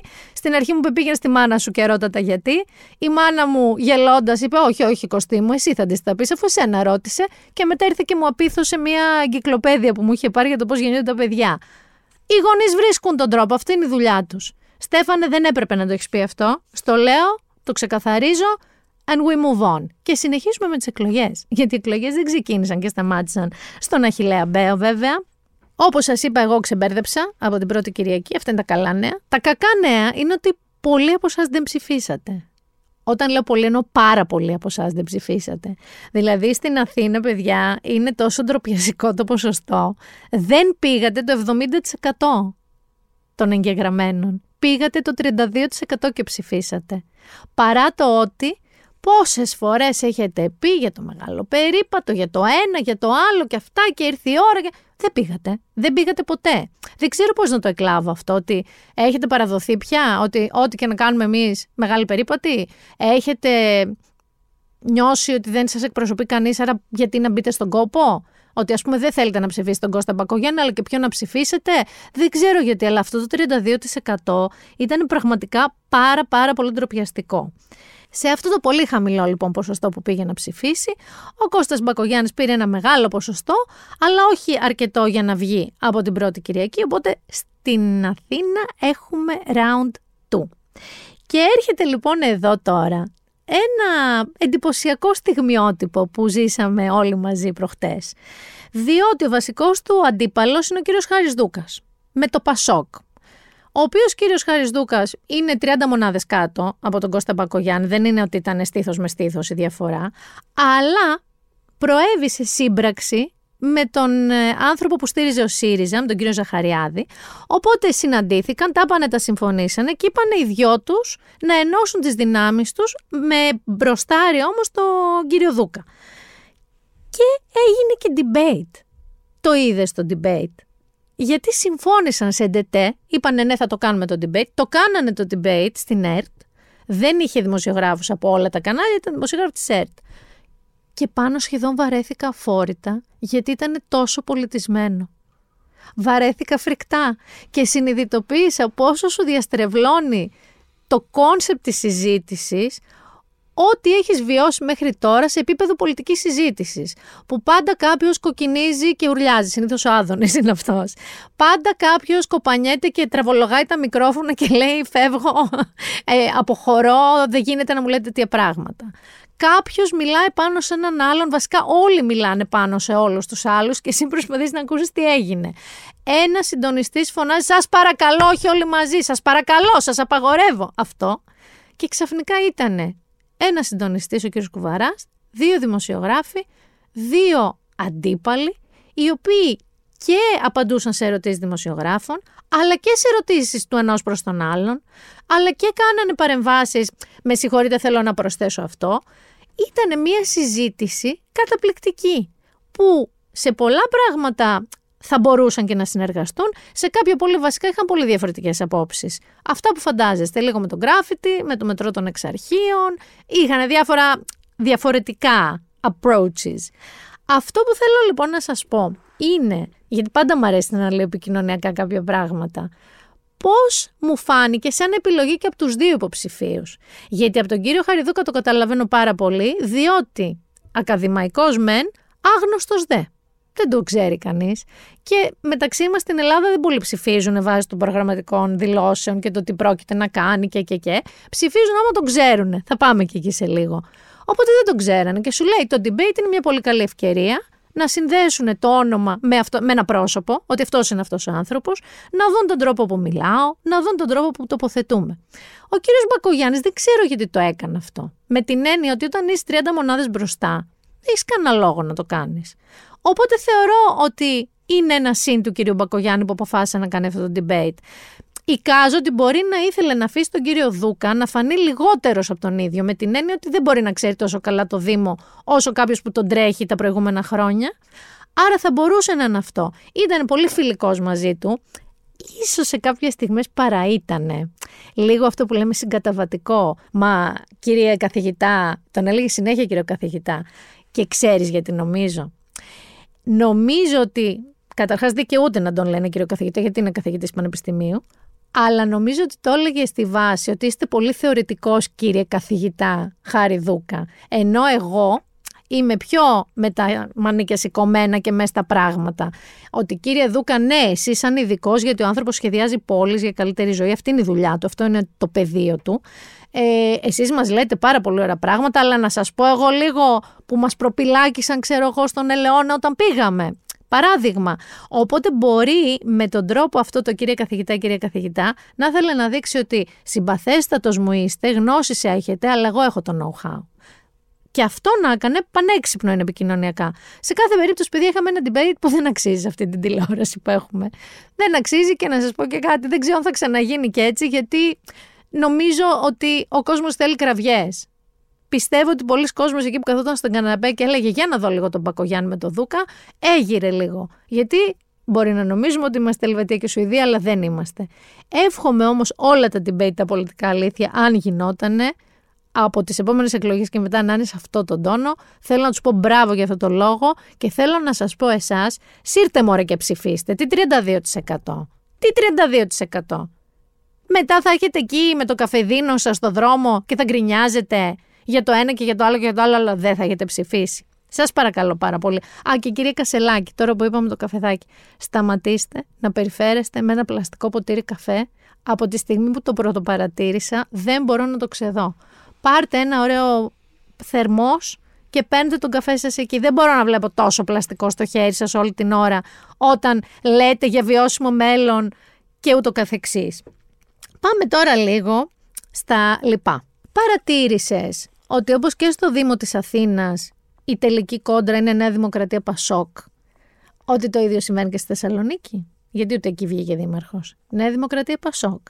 Θέλω να σου πω ότι από τους 80 δήμους νομίζω που έχουν απομείνει και μία περιφέρεια, ο κύριος Αγοραστός, η αντίπαλη είναι Νέα Δημοκρατία Πασόκ. Όχι Νέα Δημοκρατία ΣΥΡΙΖΑ. Έχει ζήσει κάτι τέτοιο και ξαναπάμε με time machine πίσω, τότε που ήταν Νουδού Πασόκ, η Δάδα από τη μία μεριά και ο πράσινος ήλιος από την άλλη. Ούτε να το φανταστώ. Δεν θέλω και βέβαια δεν ξέρω πώς νιώθουν και μέσα στο ΣΥΡΙΖΑ γι' αυτό. Γιατί ωραίο δεν το λες για το ΣΥΡΙΖΑ με καινούριο έτσι αφράτο, καθαρό αρχηγό. Με τόση κιόλας προβολή. Δεν ξέρω όμως με ποιον αρχηγό θα είναι αυτό το Πασόκ. Γιατί μου μπήκε και αυτή η ιδέα πάνω. Με τον Κριτήκαρο 1 ή με τον Κριτήκαρο 2. Θα είναι με τον κύριο Ανδρουλάκη ή θα είναι με τον κύριο Κασελάκη αυτό που θεωρητικά λέγεται Πασόκ, δηλαδή κεντροαριστερά. Αυτός που καθάρισε από την πρώτη, Κυριακή, είναι αυτός που είχαμε πει, ο Χαρδαλιάς. Ο Νίκ Χάρντ. Μην φανταστείτε ότι και εκεί ψήφισαν κόσμος και λαός. Τίποτα. Βγήκε όμως με την πρώτη Κυριακή. Το ενδιαφέρον δεν είναι ο Νίκος Χαρδαλιάς όμως. Είναι οι περιφερειακοί σύμβουλοι που βγήκανε.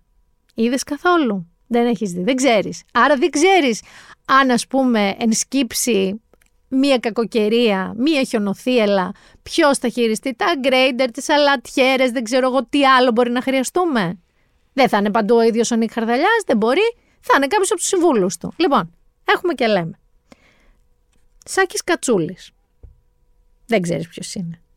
Νικητής Survivor twice. Και πρώην τερματοφύλακας. Iron Mike. Ζαμπίδης. Μπέση Αργυράκη. Η Μπέση μας. Θάνος Ασκητής, Θανάσης Βισκαδουράκης, μεταξύ άλλων αντιστοίχου, έτσι. Δηλαδή αυτό πια πραγματικά δεν είναι περιφερειατικής, είναι το dancing with Αττική, είναι το Αττική έχεις ταλέντο, είναι κάτι άλλο, είναι ένα σώο τηλεοπτικό. Ή είναι το I'm a celebrity, get me out of Αττική που ξεκίνησε, θα πούμε και γι' αυτό. Αν τολμήσει και έρθει κακοκαιρία πιστεύω ότι η γραμμή δράσης της ομάδας του Νίκου Χαρδαλιά θα είναι τέρμα ο Κατσούλης, σίγουρα, να φυλάει το τέρμα και επίσης να σκαρφαλώνει σε ό,τι του δώσεις. Δώσ' του και τον πύργο του Άιφελ. Έχει αποδείξει δύο φορές στο Survivor ότι δεν καταλαβαίνει τίποτα. Έρπιν έχει κάνει, λάσπες έχει βάλει πάνω του, δεν καταλαβαίνει τίποτα. Είναι ο εχθρός της κακοκαιρίας.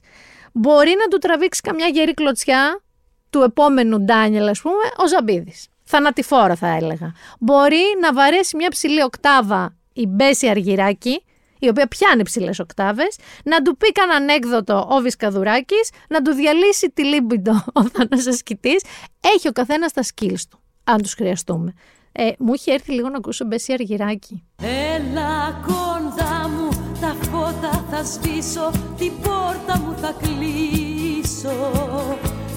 Έλα κοντά μου, μη φύγεις μακριά μου πριν όλα στα χαρίσω Έλα κοντά μου τα φώτα θα σβήσω την πόρτα μου θα κλείσω. Έλα κοντά μου μη φύγεις μακριά μου πριν όλα στα χαρίσω.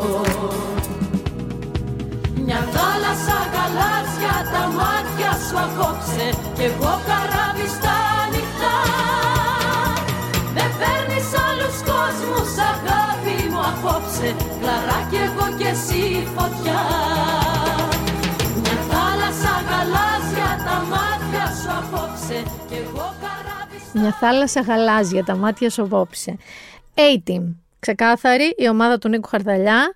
Θέλω λίγο να δω ποιον θα βάλει ακριβώς πού να παίξει μπάλα, γιατί οι σύμβουλοι, ξέρεις, αναλαμβάνουν τομείς.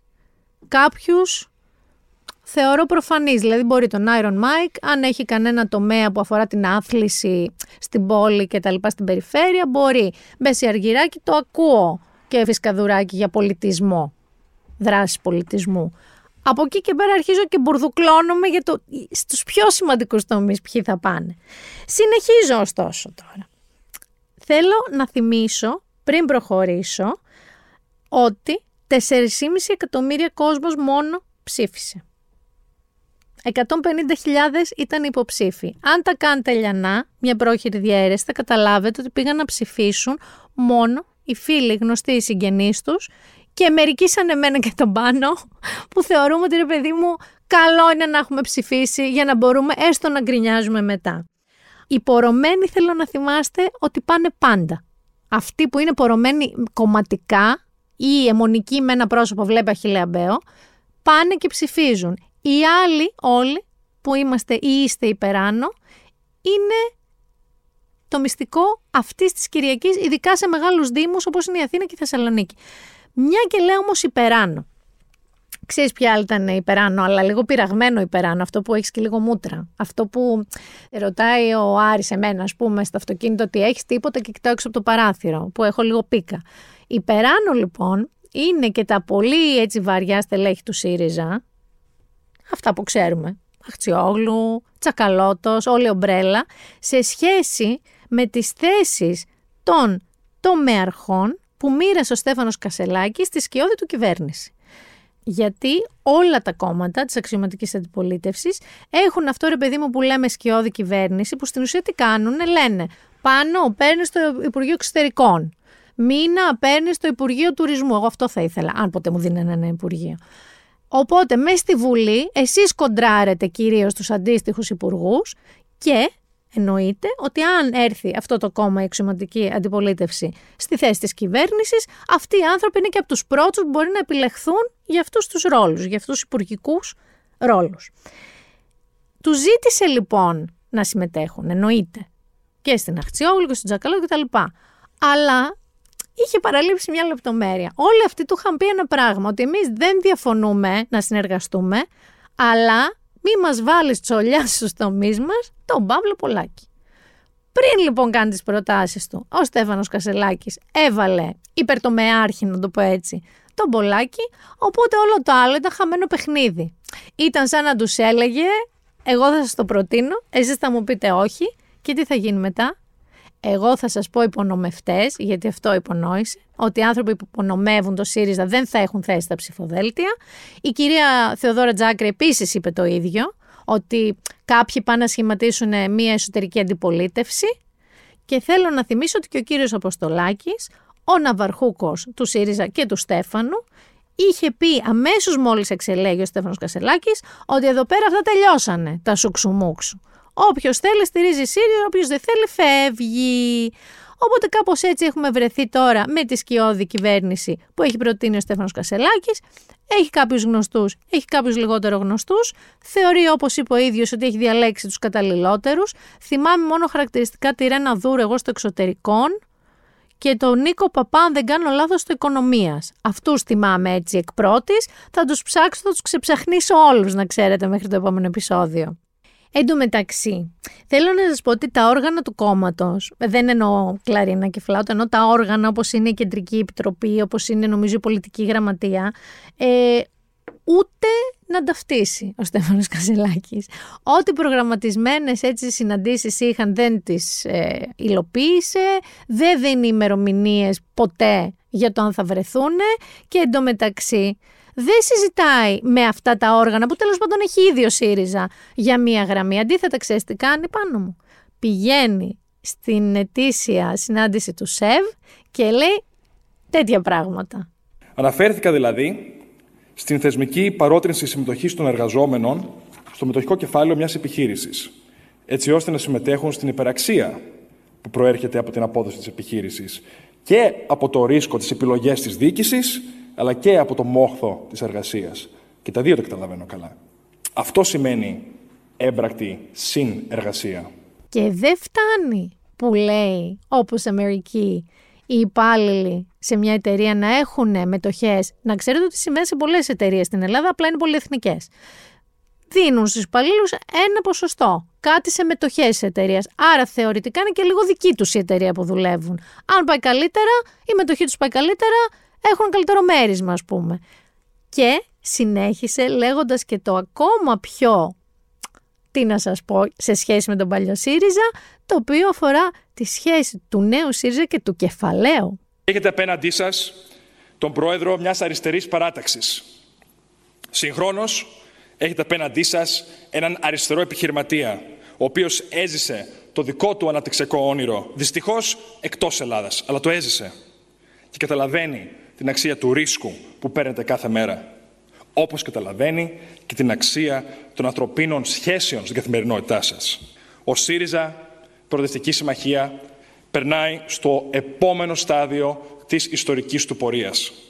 εκείνο μιας σύγχρονης αριστεράς, η οποία δεν δαιμονιοποιεί τη λέξη κεφάλαιο, αλλά την βλέπει ως ένα εργαλείο για την ευημερία. Το κεφάλαιο είναι φίλος μας. Πιστεύω ότι ο φίλης είναι κάπου με χάπια και ηρεμιστικά. Και κάποιοι έσπευσαν βέβαια να πούν μέσα από το ΣΥΡΙΖΑ ότι αυτά που είπε ο κύριος Κασελάκης στο ΣΕΒ είναι δικές του προσωπικές απόψεις και όχι του ΣΥΡΙΖΑ. Βέβαια δεν είναι του ΣΥΡΙΖΑ, γιατί ξαναλέω, δεν έχει συνεδριάσει με κανένα από τα όργανα του ΣΥΡΙΖΑ. Έχει πάρει σβάρνα και εμφανίζει όντως ένα τελείως νέο πρόσωπο του ΣΥΡΙΖΑ. Δηλαδή τώρα να πάει επικεφαλής ΣΥΡΙΖΑ σε συνέδριο του ΣΕΒ και να πει για το κεφάλαιο, για stock options κτλ.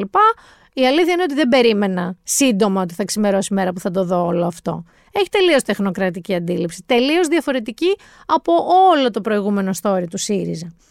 Ο Στέφανος Κασελάκης, θέλω να σας πω, ότι παρά το ότι δεν φαίνεται στις δημοσκοπήσεις αυτό το αποτέλεσμα, γιατί οι δημοσκοπήσεις δεν δείχνουν ότι έχει καμία ευρύ αποδοχή στην ελληνική κοινωνία, έχει παρισφρήσει παντού. Θέλω να σου πω ότι αναφέρθηκε μέχρι και στο I'm a celebrity, get me out of here, που ξεκίνησε στο Sky. Το οποίο δεν ήξερα τι ακριβώς είναι, αλλά είναι ένα reality στον Άγιο Δομήνικο, όπου διάφοροι celebrities, μεταξύ των οποίων η Ραχίλ Μακρύ, ο Νίκος Βαμβακούλας, ο Σταμάτης Γαρδέλης, η Στέλλα Γεωργιάδου, μέχρι και ο Άννα Λίλη. Πολλοί κόσμος και λαός έχει πάει στον Άγιο Δομήνικο και ζει μέσα σε μια ζούγκλα με κάτι σκουλίκια, με κάτι αράχνες, με κάτι σαύρες, με κάτι κατσαρίδες, αλλά και οι δοκιμασίες τους είναι συχαμένες. Τους πετάγανε πάνω τους κάτι βόες και τα λοιπά. Μη στα απολογώ, σταμάτησε Γαρδέλης, ο οποίος ρε παιδί μου είναι λίγο Κώστας μοναχός ας πούμε σε όλη την ομάδα που βρίσκεται εκεί. Τσακώθηκε με τον Τάσο Ξιαρχό, ο οποίος νομίζω είχε γίνει viral γιατί είχε κοροϊδέψει μια γεμάτη κοπέλα με το βίντεο του και τον είχαν κάνει cancel, αλλά τώρα η τηλεόραση τον έβαλε σε prime time. Ε, για τον Κασελάκη. Γιατί κάτι άρχισε να λέει λίγο οριακά ομοφοβικό και ο Γαρδέλης για τον Κασελάκη. Και τα πήρε ο Ξιαρχό και έγινε μια σκηνή και όλο αυτό έγινε viral. Μη σας τα πολυλογώ. Εκεί είναι αυτή η εκπομπή, αν θέλετε να δείτε. I'm a celebrity, get me out of here. Λιανός, πάντα καλός, πάντα κλασικός, πάντα αστείος. Και μαζί καλομήρα. Μαρίδια και τυρί. Πλατινέ, χαριτωμένη, αλλά ξέρεις τι παρατηρώ; Όλο αυτό που πάντα είναι feel good η καλομήρα. Δεν νομίζω ότι κανείς την κοίταγε και έλεγε ότι τη συχαίνεται και την παθεί. Είναι ένα πολύ συμπαθητικό κορίτσι. Αλλά αυτή η φωνή που γελάγαμε τότε, ρε παιδί μου, που είχε αυτή η χαριτωμένη φωνή, σαν Annie Fine, τώρα λίγο με εκνευρίζει που έχει μεγαλώσει και συνεχίζει όλη αυτή την αθωότητα και τον άζει. Το αφήνω όμως εκεί, πάντως έχει ξεκινήσει. Άμα θέλετε να το δείτε, είναι και ο Μπό μέσα, έναν έναν τους θυμάμαι. Είναι διάφοροι τέλος πάντων. Εμένα ο αγαπημένος μου είναι Νίκος Βαμβακούλας, μακράν και Ραχίλ Μακρύ, που δεν περίμενα αυτούς τους δύο να τους δω. Επειδή όμως έχουμε πει Δομήνικους, έχουμε μιλήσει για την ξενιτιά του Στέφανου Κασελάκη που δεν είναι Αμερικανάκι, είναι κριτικαρό. Πιστεύω ότι έστω και τώρα, στο παραένα, είναι η ώρα για τη δική μας ξενιτιά. Το ψωμί της ξενιτιάς είναι πικρό Το νερό της θολό και το στρώμα σκληρό Καταρχάς πολλά φιλιά στη φίλη Σοφία από Γενέβη που μου έστειλε ότι γύρναγε την ηλιόλουστη θα πω Γενέβη που μάλλον είχε και καλύτερη θερμοκρασία από εμάς εδώ. Έβαλε τη δροσούλα του πάνω, ε. Την έβαλε. Εγώ επιμένω να πηγαίνω για μπάνιο. Ξεκάθαρα θα κάνω παρέ με τις γιαγιάδες αυτές τις φανταστικές του αλήμου όπου να είναι. Το βλέπω το μέλλον μου. Φιλιά λοιπόν σοφάκι μου που με πήγες Γενέβη και μ' άκουγες.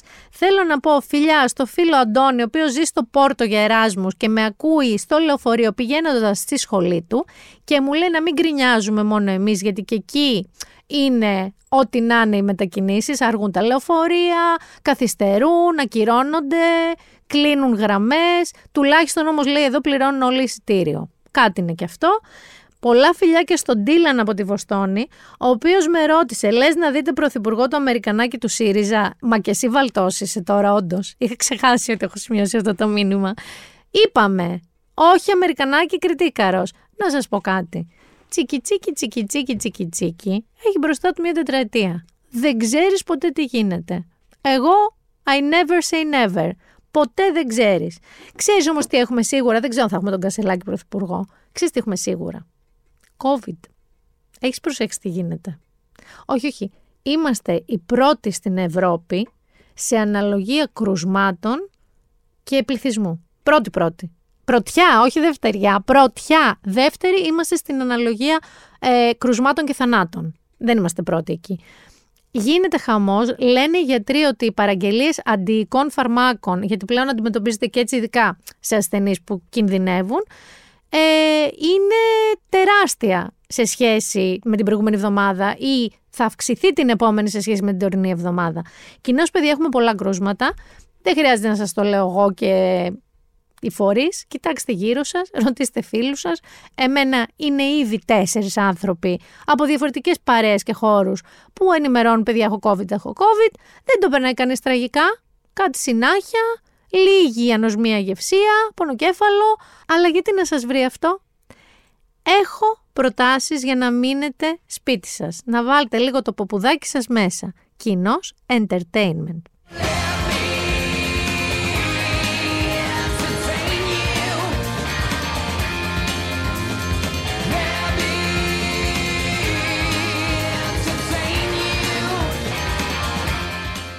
Θα ξεκινήσω με David Beckham, που όπως σας είπα, τον φιλούσα και τον χάιδευα στην οθόνη της τηλεόρασης και έτσι έφαγα από πολύ κοντά τη δήλωση του Χιλιαμπέου. Λοιπόν, σαν ντοκιμαντέρ είναι εκπληκτικό.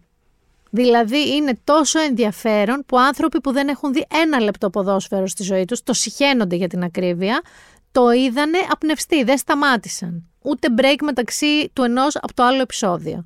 Έχει πολύ ποδόσφαιρο. Και παρόλα αυτά τους άρεσε, γιατί παρουσιάζει το story του με ένα τόσο προσωποκεντρικό τρόπο. Τα στιγμιότυπα δηλαδή του ποδοσφαίρου, και είναι πολλά ξαναλέω, είναι όλα γύρω από τον David και την εξέλιξή του. Θέλω να πω ότι είναι ένας υπέροχος τύπος, ανέκαθεν τον συμπαθούσα, αλλά πραγματικά είναι τόσο cool guy. Τεράστιο ταλέντο. Δηλαδή έχει υλικό από όταν ήταν 8 χρονών που μέσα σε τρεις σεζόν σκόραρε πάνω από 100 γκολ. Και αυτό γιατί, γιατί είχε έναν αιμονικό μπαμπά, ο οποίος έχει σε βίντεο πάνω από 1400 αγώνες του David όταν ήταν μικρός, κάτω από 15 ετών, από εκεί είναι όλο αυτό το footage και ο οποίος βέβαια τον έσπρωγαν στα άκρα. Ήταν πολύ χειριστικός ρε παιδί μου και ελεγκτικός ο μπαμπάς του. Από εκεί και πέρα μου έκαναν εντύπωση κάποιες λεπτομέρειες όπως για παράδειγμα όταν ήταν στη Ρεάλ και πήγε ο Καπέλο και του είπε: Εσύ δεν θα ξαναπέξει ποτέ εδώ μέσα, και τον έβαλε στον πάγκο, ότι ένας παίκτης, ρε παιδί μου, του Βεληνικού και του γκο του Μπέκαμ, συνέχιζε να πηγαίνει ρε εσύ στο γήπεδο να προπονείται μόνος του σε μια άκρη, ενώ είχε ήδη συμφωνήσει ότι θα πάει μερική. Μου έκανε τρομερή εντύπωση αυτό. Το δράμα που πέρασε όταν πήρε εκείνη την κόκκινη με την Εθνική Αγγλίας, που για σχεδόν ένα χρόνο του ευχόντουσαν όχι ψόφους, παμπ κρεμάγαν ομοιώματά του έξω από το χώρο τους, κανονικά κρεμάλες. Τον βρίζανε όλοι. Ο προπονητής, ο τότε της Εθνικής Αγγλίας, τον κρέμασε στα μανταλάκια, δεν τον στήριξε ποτέ και ήταν 23 χρονών. Και πώς έκανε bounce back από αυτό. Θέλω να σας πω τη Βικτόρια που την έχετε στολίσει, ειδικά η οπαδή του Μπέκαμ, ότι τον κατέστρεψε, του κόψε την μπάλα, είναι χειριστική είναι ένας από τους λόγους που στάθηκε όρθιος μετά από αυτό το περιστατικό με την Εθνική Αγγλίας. Είναι πάρα πολύ αγαπημένη. Τον ακολούθησε και έκανε και αυτή give πολλά δικά της όνειρα για να πηγαίνει μία στο Παρίσι, μία στη Μαδρίτη που και εκεί τη βρίζαν όλοι. Μου άρεσαν τρομερά μαζί έχει στιγμές που την τρολάρει απίστευτα. Αυτό μπορεί να το έχετε δει. Που λέει η Βικτόρια, είχαμε πολλά κοινά στοιχεία, γιατί αν και οι δύο ήταν ας πούμε superstar στο χώρο τους, ήταν Spice Girl, το ξέρουμε όλοι, ε, ότι προερχόντουσαν από εργατική τάξη, από οικογένειες εργατικής τάξης. Και εμφανίζεται ο Μπέκαμ, ανοίγει μια πόρτα και της λέει, πες λίγο την αλήθεια. Και του λέει, Φύγε, του λέει. Όχι, όχι, πες λίγο την αλήθεια. Φύγε, παιδί μου, του λέει. Πες με τι σε πήγαινε ο μπαμπάς στο σχολείο και αναγκάζει τη Βικτόρια να πει Εκείνη την εποχή ο μπαμπάς μου είχε μια Rolls Royce. Λοιπόν, είναι σούπερ ωραίο. Θα τον λατρέψετε. Θέλω να σας πω ότι η σκηνή που χάιδευα την οθόνη ήταν όταν ο Ντέιβιντ έδειχνε την καρνταρόμπα του. Όχι για την καρνταρόμπα του που ήταν φανταστική και του πάνε όλα γιατί είναι ένας θεός, αλλά γιατί τα είχε τόσο τέλεια κρεμασμένα διπλωμένα σαν μαρικόντο, ξεχωρισμένα αναχρώμα. Ήταν ο παράδεισός μου Και μετά, στο τελευταίο επεισόδιο που τον δείχνει να μαγειρεύει για την οικογένειά του, γιατί είναι και φοβερός μάγειρας, έφτιαξε κάτι μύδια για τη Βικτόρια τέλος πάντων, τον δείχνει παιδιά με χαρτάκια και βαμβακάκια να καθαρίζει τέλεια όλη την κουζίνα.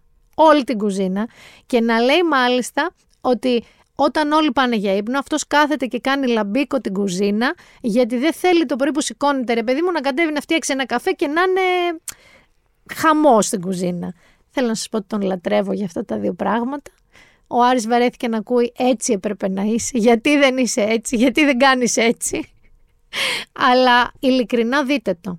Είτε λατρεύετε την μπάλα, είτε λατρεύετε τον Μπέκαμ, είτε δεν συμβαίνει τίποτα από τα δύο.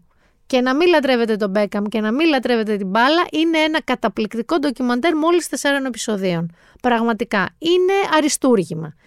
Και προχωράμε τώρα στη μυθοπλασία. Άμα δεν θέλετε να δείτε ντοκιμένταρι. Είναι σαν μυθοπλασία αυτό το ντοκιμένταρι, ακούστε με. Είναι τόσο superstar και οι δύο, και αυτός και η Βικτόρια, που είναι σαν να βλέπετε ταινιάρα με μεγάλους πρωταγωνιστές. Θα πάμε σε δύο σκοτεινά projects τώρα, μία ταινία και μία σειρά. Η μία είναι ταινία σκοτεινή thriller, όχι horror, thriller, λέγεται Fair Play, είναι erotic θα το πω thriller, αλλά όχι ακριβώς, θα σας πω την ιστορία να καταλάβετε. Και πρωταγωνιστή η Phoebe Dynevor, που όσοι βλέπετε Bridgerton, ήταν της πρώτης σεζόν η πρωταγωνίστρια, η κουκλίτσα, η όμορφη, η debutante. Το story έχει ως εξής. Είναι τώρα ένα νέο hot ζευγάρι. Αυτοί έχουν αραβωνιαστεί, αλλά είναι καριερίστες τρελοί. Δουλεύουν σε μια financial firm, καταλαβαίνετε τώρα. Cutthroat, είναι ο ένας να κόψει το λαρίκι του άλλου. Και βγαίνει λοιπόν προς διάθεση κάποιων υπαλλήλων μία προαγωγή. Και αυτοί οι δύο κρατάνε τα προσχήματα και οι δύο διεκδικούν την προαγωγή και την παίρνει η κοπέλα. Και εκεί αρχίζει παιδιά ένα σκοτεινό power game. Δεν θα πω πόλεμο στον Ροζ, ρε παιδί μου, γιατί ο πόλεμος στον Ροζ είχε και ακρότητες, αλλά είναι τόσο υπόγειο. Τόσο δεν ξέρεις ο καθένας αν εννοεί κάτι, αν έχει ένα πολύ σκοτεινό πλάνο στο μυαλό του για τον άλλον. Από ένα σημείο και μετά αρχίζεις και αμφιβάλλεις και για το αν θα επιβιώσει και ο ένας και ο άλλος. Κυριολεκτικά. Είναι και εντυμένο, είναι τόσο όσο, σε διάρκεια και στο πόσο τεντώνει τις καταστάσεις και είσαι με ένα διαρκές υπόκοφο άγχος. Δηλαδή τίποτα από αυτά που βλέπεις στην οθόνη δεν τα πιστεύεις και σκέφτεσαι το από κάτω σενάριο. Λέγεται λοιπόν Fair Play, είναι στο Netflix και σας το συστήνω Κυριακή μεσημέρι ρε παιδί μου, αφού έχετε πάει να ψηφίσετε, θα το λέω συνέχεια. Και πάμε και στο αγαπημένο μου, το οποίο το είχαμε αναφέρει με την Ιωσήφίνα Γρυβαία όταν είχε έρθει. Λέγεται The Fall of the House of Usher. Είναι του Mike Flanagan που μας έχει δώσει πάρα πολλά και ωραία.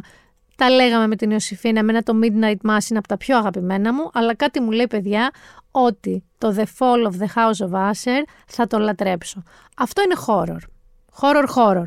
Έχει και λίγα δαιμόνια, έχει και λίγα σατάνια, έχει και λίγα μεταφυσικά, ε, είναι και λίγο γκόρι, αίματα και τέτοια. Δεν είναι αν δεν σας αρέσει αυτό το είδος να το δείτε. Αν όμως σας αρέσει, είναι αριστούργημα γιατί ο Φλάναγκαν είναι και καταπληκτικός κινηματογραφιστής, είναι καταπληκτικός σκηνοθέτης. Δεν έχει αίσθηση B-movie. Και γιατί σας λέω ότι νομίζω ότι θα το λατρέψω. Το έχω ξεκινήσει, δεν έχω τελική ετοιμιγορία, δεν το έχω τελειώσει, Ξέρεις με τι μοιάζει. Μοιάζει με horror succession. Γιατί αυτή τη φορά όλο το story είναι με δύο αδίστακτα αδέρφια που έχουν δημιουργήσει ολόκληρη δυναστεία, μην τυχόν και χαθεί η περιουσία τους και δεν διαιωνιστεί κτλ. Μέχρι που αυτά τα offsprings που λέγω, αυτή η δυναστεία, τα παιδιά αρχίζουν ένα-ένα και φεύγουν. Ενώ πεθαίνουν. Με φρικτούς τρόπους. Και όλο αυτό μαζί είναι με τρομερά έτσι πλούσιους και αδίστακτους ανθρώπους. Πραγματικά υπήρχαν στιγμές που ένιωθα ότι βλέπω το Succession απλά με horror στοιχεία. Νομίζω ότι θα μ' αρέσει μέχρι τέλους. Δεν βάζω το χέρι μου στη φωτιά, αλλά φλάναγκαν είναι αυτός, παιδιά, δεν απογοητεύει. Να πάμε και στο βιβλίο. Θα πάμε και στο βιβλίο. Για αλλαγή, αυτό το βιβλίο έχει και χιούμορ και υπαρξιακή ανησυχία αλλά ας πούμε ότι δεν είναι ούτε σκοτεινό, ούτε αγχωτικό και σίγουρα όχι θρίλερ. Μιλάω για τον Πολωνό, έτσι λέγεται το βιβλίο, ο Πολωνός, και είναι του J.M. Koji, Συγγνώμη που τον προφέρω έτσι, αλλά είναι τόσο περίεργη η γραφή του που αναγκάστηκα να μπω στο YouTube, το κάνω αυτό, να δω πώς προφέρει ο ίδιος τον εαυτό του. Αλλιώς δεν εμπιστεύομαι κανέναν. Κοντζή λοιπόν είναι κάτοχος Νόμπελ, δεν είναι άγνωστος ο άνθρωπος. Και πρόκειται για ένα δεδαλώδες αφήγημα για το θάνατο, τον πόθο και τα γυρατιά με έντονες δόσεις χιούμορ. Και υπαρξιακές ανησυχίες, αυτό που σας είπα. Λοιπόν, είναι από τις εκδόσεις Διόπτρα και είναι η ιστορία τώρα του Βίτολντ, το επώνυμό του θα σας γελάσω, μισό λεπτό να σας το βρω, είναι Βαλτσκιέβιτς, δεν υπήρχε να το πω σωστά, ενός λοιπόν 70 Πολωνού πιανίστα, ο οποίος ερωτεύεται την Μπεατρίθ, μια πάρα πολύ νέα γυναίκα, πολύ νεότερη του τέλος πάντων, η οποία είναι πολύ κομψή, κούκλα, σύζυγος τραπεζίτη και είναι και προστάτιδα των τεχνών. Πώς γνωρίζονται, βοηθάει στην οργάνωση ενός ρεσιτάλ στη Βαρκελόνη του πρωταγωνιστή μας. Η Μπεατρίθ αρχικά, οκ, δεν εντυπωσιάζεται από το Βίτολντ, αλλά η πολιορκία του παιδιά είναι τόσο επίμονη που αυτή αναγκαστικά, επειδή λατρεύει και τις τέχνες, αρχίζει και παρασύρεται τώρα στον κόσμο του καλλιτέχνη. Αυτό της στέλνει γράμματα, της κάνει προτάσεις για φανταστικά ταξίδια. Πάει μέχρι και επίσκεψη στο εξοχικό του άντρα της στη Μαγιόρκα. Κάπως έτσι λοιπόν η σχέση τους, αυτή η απίθανη σχέση τους αρχίζει και ανθίζει. Στην αρχή αυτό φαίνεται να γίνεται με τους δικούς της όρους, δηλαδή αυτή είναι το πρώτο βιολί στο πώς θα βρεθούν, αν θα βρεθούν, πού θα βρεθούν κτλ. Όμως το παιχνίδι που παίζουν μεταξύ τους, παιχνίδι εξουσίας ξεκάθαρα, είναι πολύ πιο περίπλοκο. Η Μπεατρίθ περιορίζει το πάθος τους ελέγχοντας τα δικά της συναισθήματα ή ο Βίτολντ προσπαθεί να της επιβάλλει το δικό του όνειρο για αγάπη. Αρχίζει και περιπλέκεται λίγο το ποιος ελέγχει αυτή τη σχέση. Έχει πάρα πολύ πλάκα, θέλω να σου πω σε κάποιες στιγμές. Ο χρόνος που περνάει, ο έρωτας, όσο καταφέρουμε να συλλάβουμε και κυρίως όσα μας διαφεύγουν από την τέχνη, από μια άλλη γλώσσα, από μια άλλη ύπαρξη, σε ένα υποβλητικό έργο που προκαλεί μια ανεξάντλητη παλέτα συναισθημάτων από την τυφλή αγάπη ως τη συμπόνια. Αυτό το έγραψε η Ελπαΐς. Λοιπόν, θυμηθείτε με, πάρα πολύ ωραίο story, ιδιότυπο, γιατί και αυτή είναι πολύ ειδικός χαρακτήρας η Μπεατρίθ, αλλά και ο Βίτολτ είναι μια περιπτωσάρα. Και μπλέκει τώρα δύο κόσμους τελείως διαφορετικούς. Είναι ωραία και τα locations, οι τοποθεσίες που διαλέγει και συναντιούνται και ταξιδεύουν. Και σίγουρα σε πιάνει και μια υπαρξιακή ανησυχία σε σχέση με τα γυρατιά. Εμένα με έπιασε. Τώρα, άμα εσεί είστε 30, δεν θα σας πιάσει. Σας το εγγυώμαι. Άμα είστε 50 σαν εμένα, θα σας πιάσει. Ήταν το Binder Done That.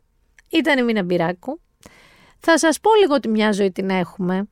Λίγο να ηρεμήσουμε, λίγο να μην σφαζόμαστε μεταξύ μας, λίγο να μην είμαστε απόλυτοι. Πάρα πολύ βασικό πράγμα, παιδιά, αυτό. Μην είμαστε τόσο σίγουροι για τη γνώμη μας. Α την αμφισβητούμε που και που, ας διαβάσουμε λίγο παραπάνω. Ειδικά όταν το ζητούμενο είναι κάτι πολύ τραγικό, που άλλους ανθρώπους τους επηρεάζει με το χειρότερο δυνατό τρόπο και εμείς έχουμε απλά μια αποψάρα. Α μην είμαστε αζάν προβοκατέρ, δηλαδή πράκτορες οι οποίοι απλά ενισχύουν την πόλωση, το διχασμό και την πρόκληση.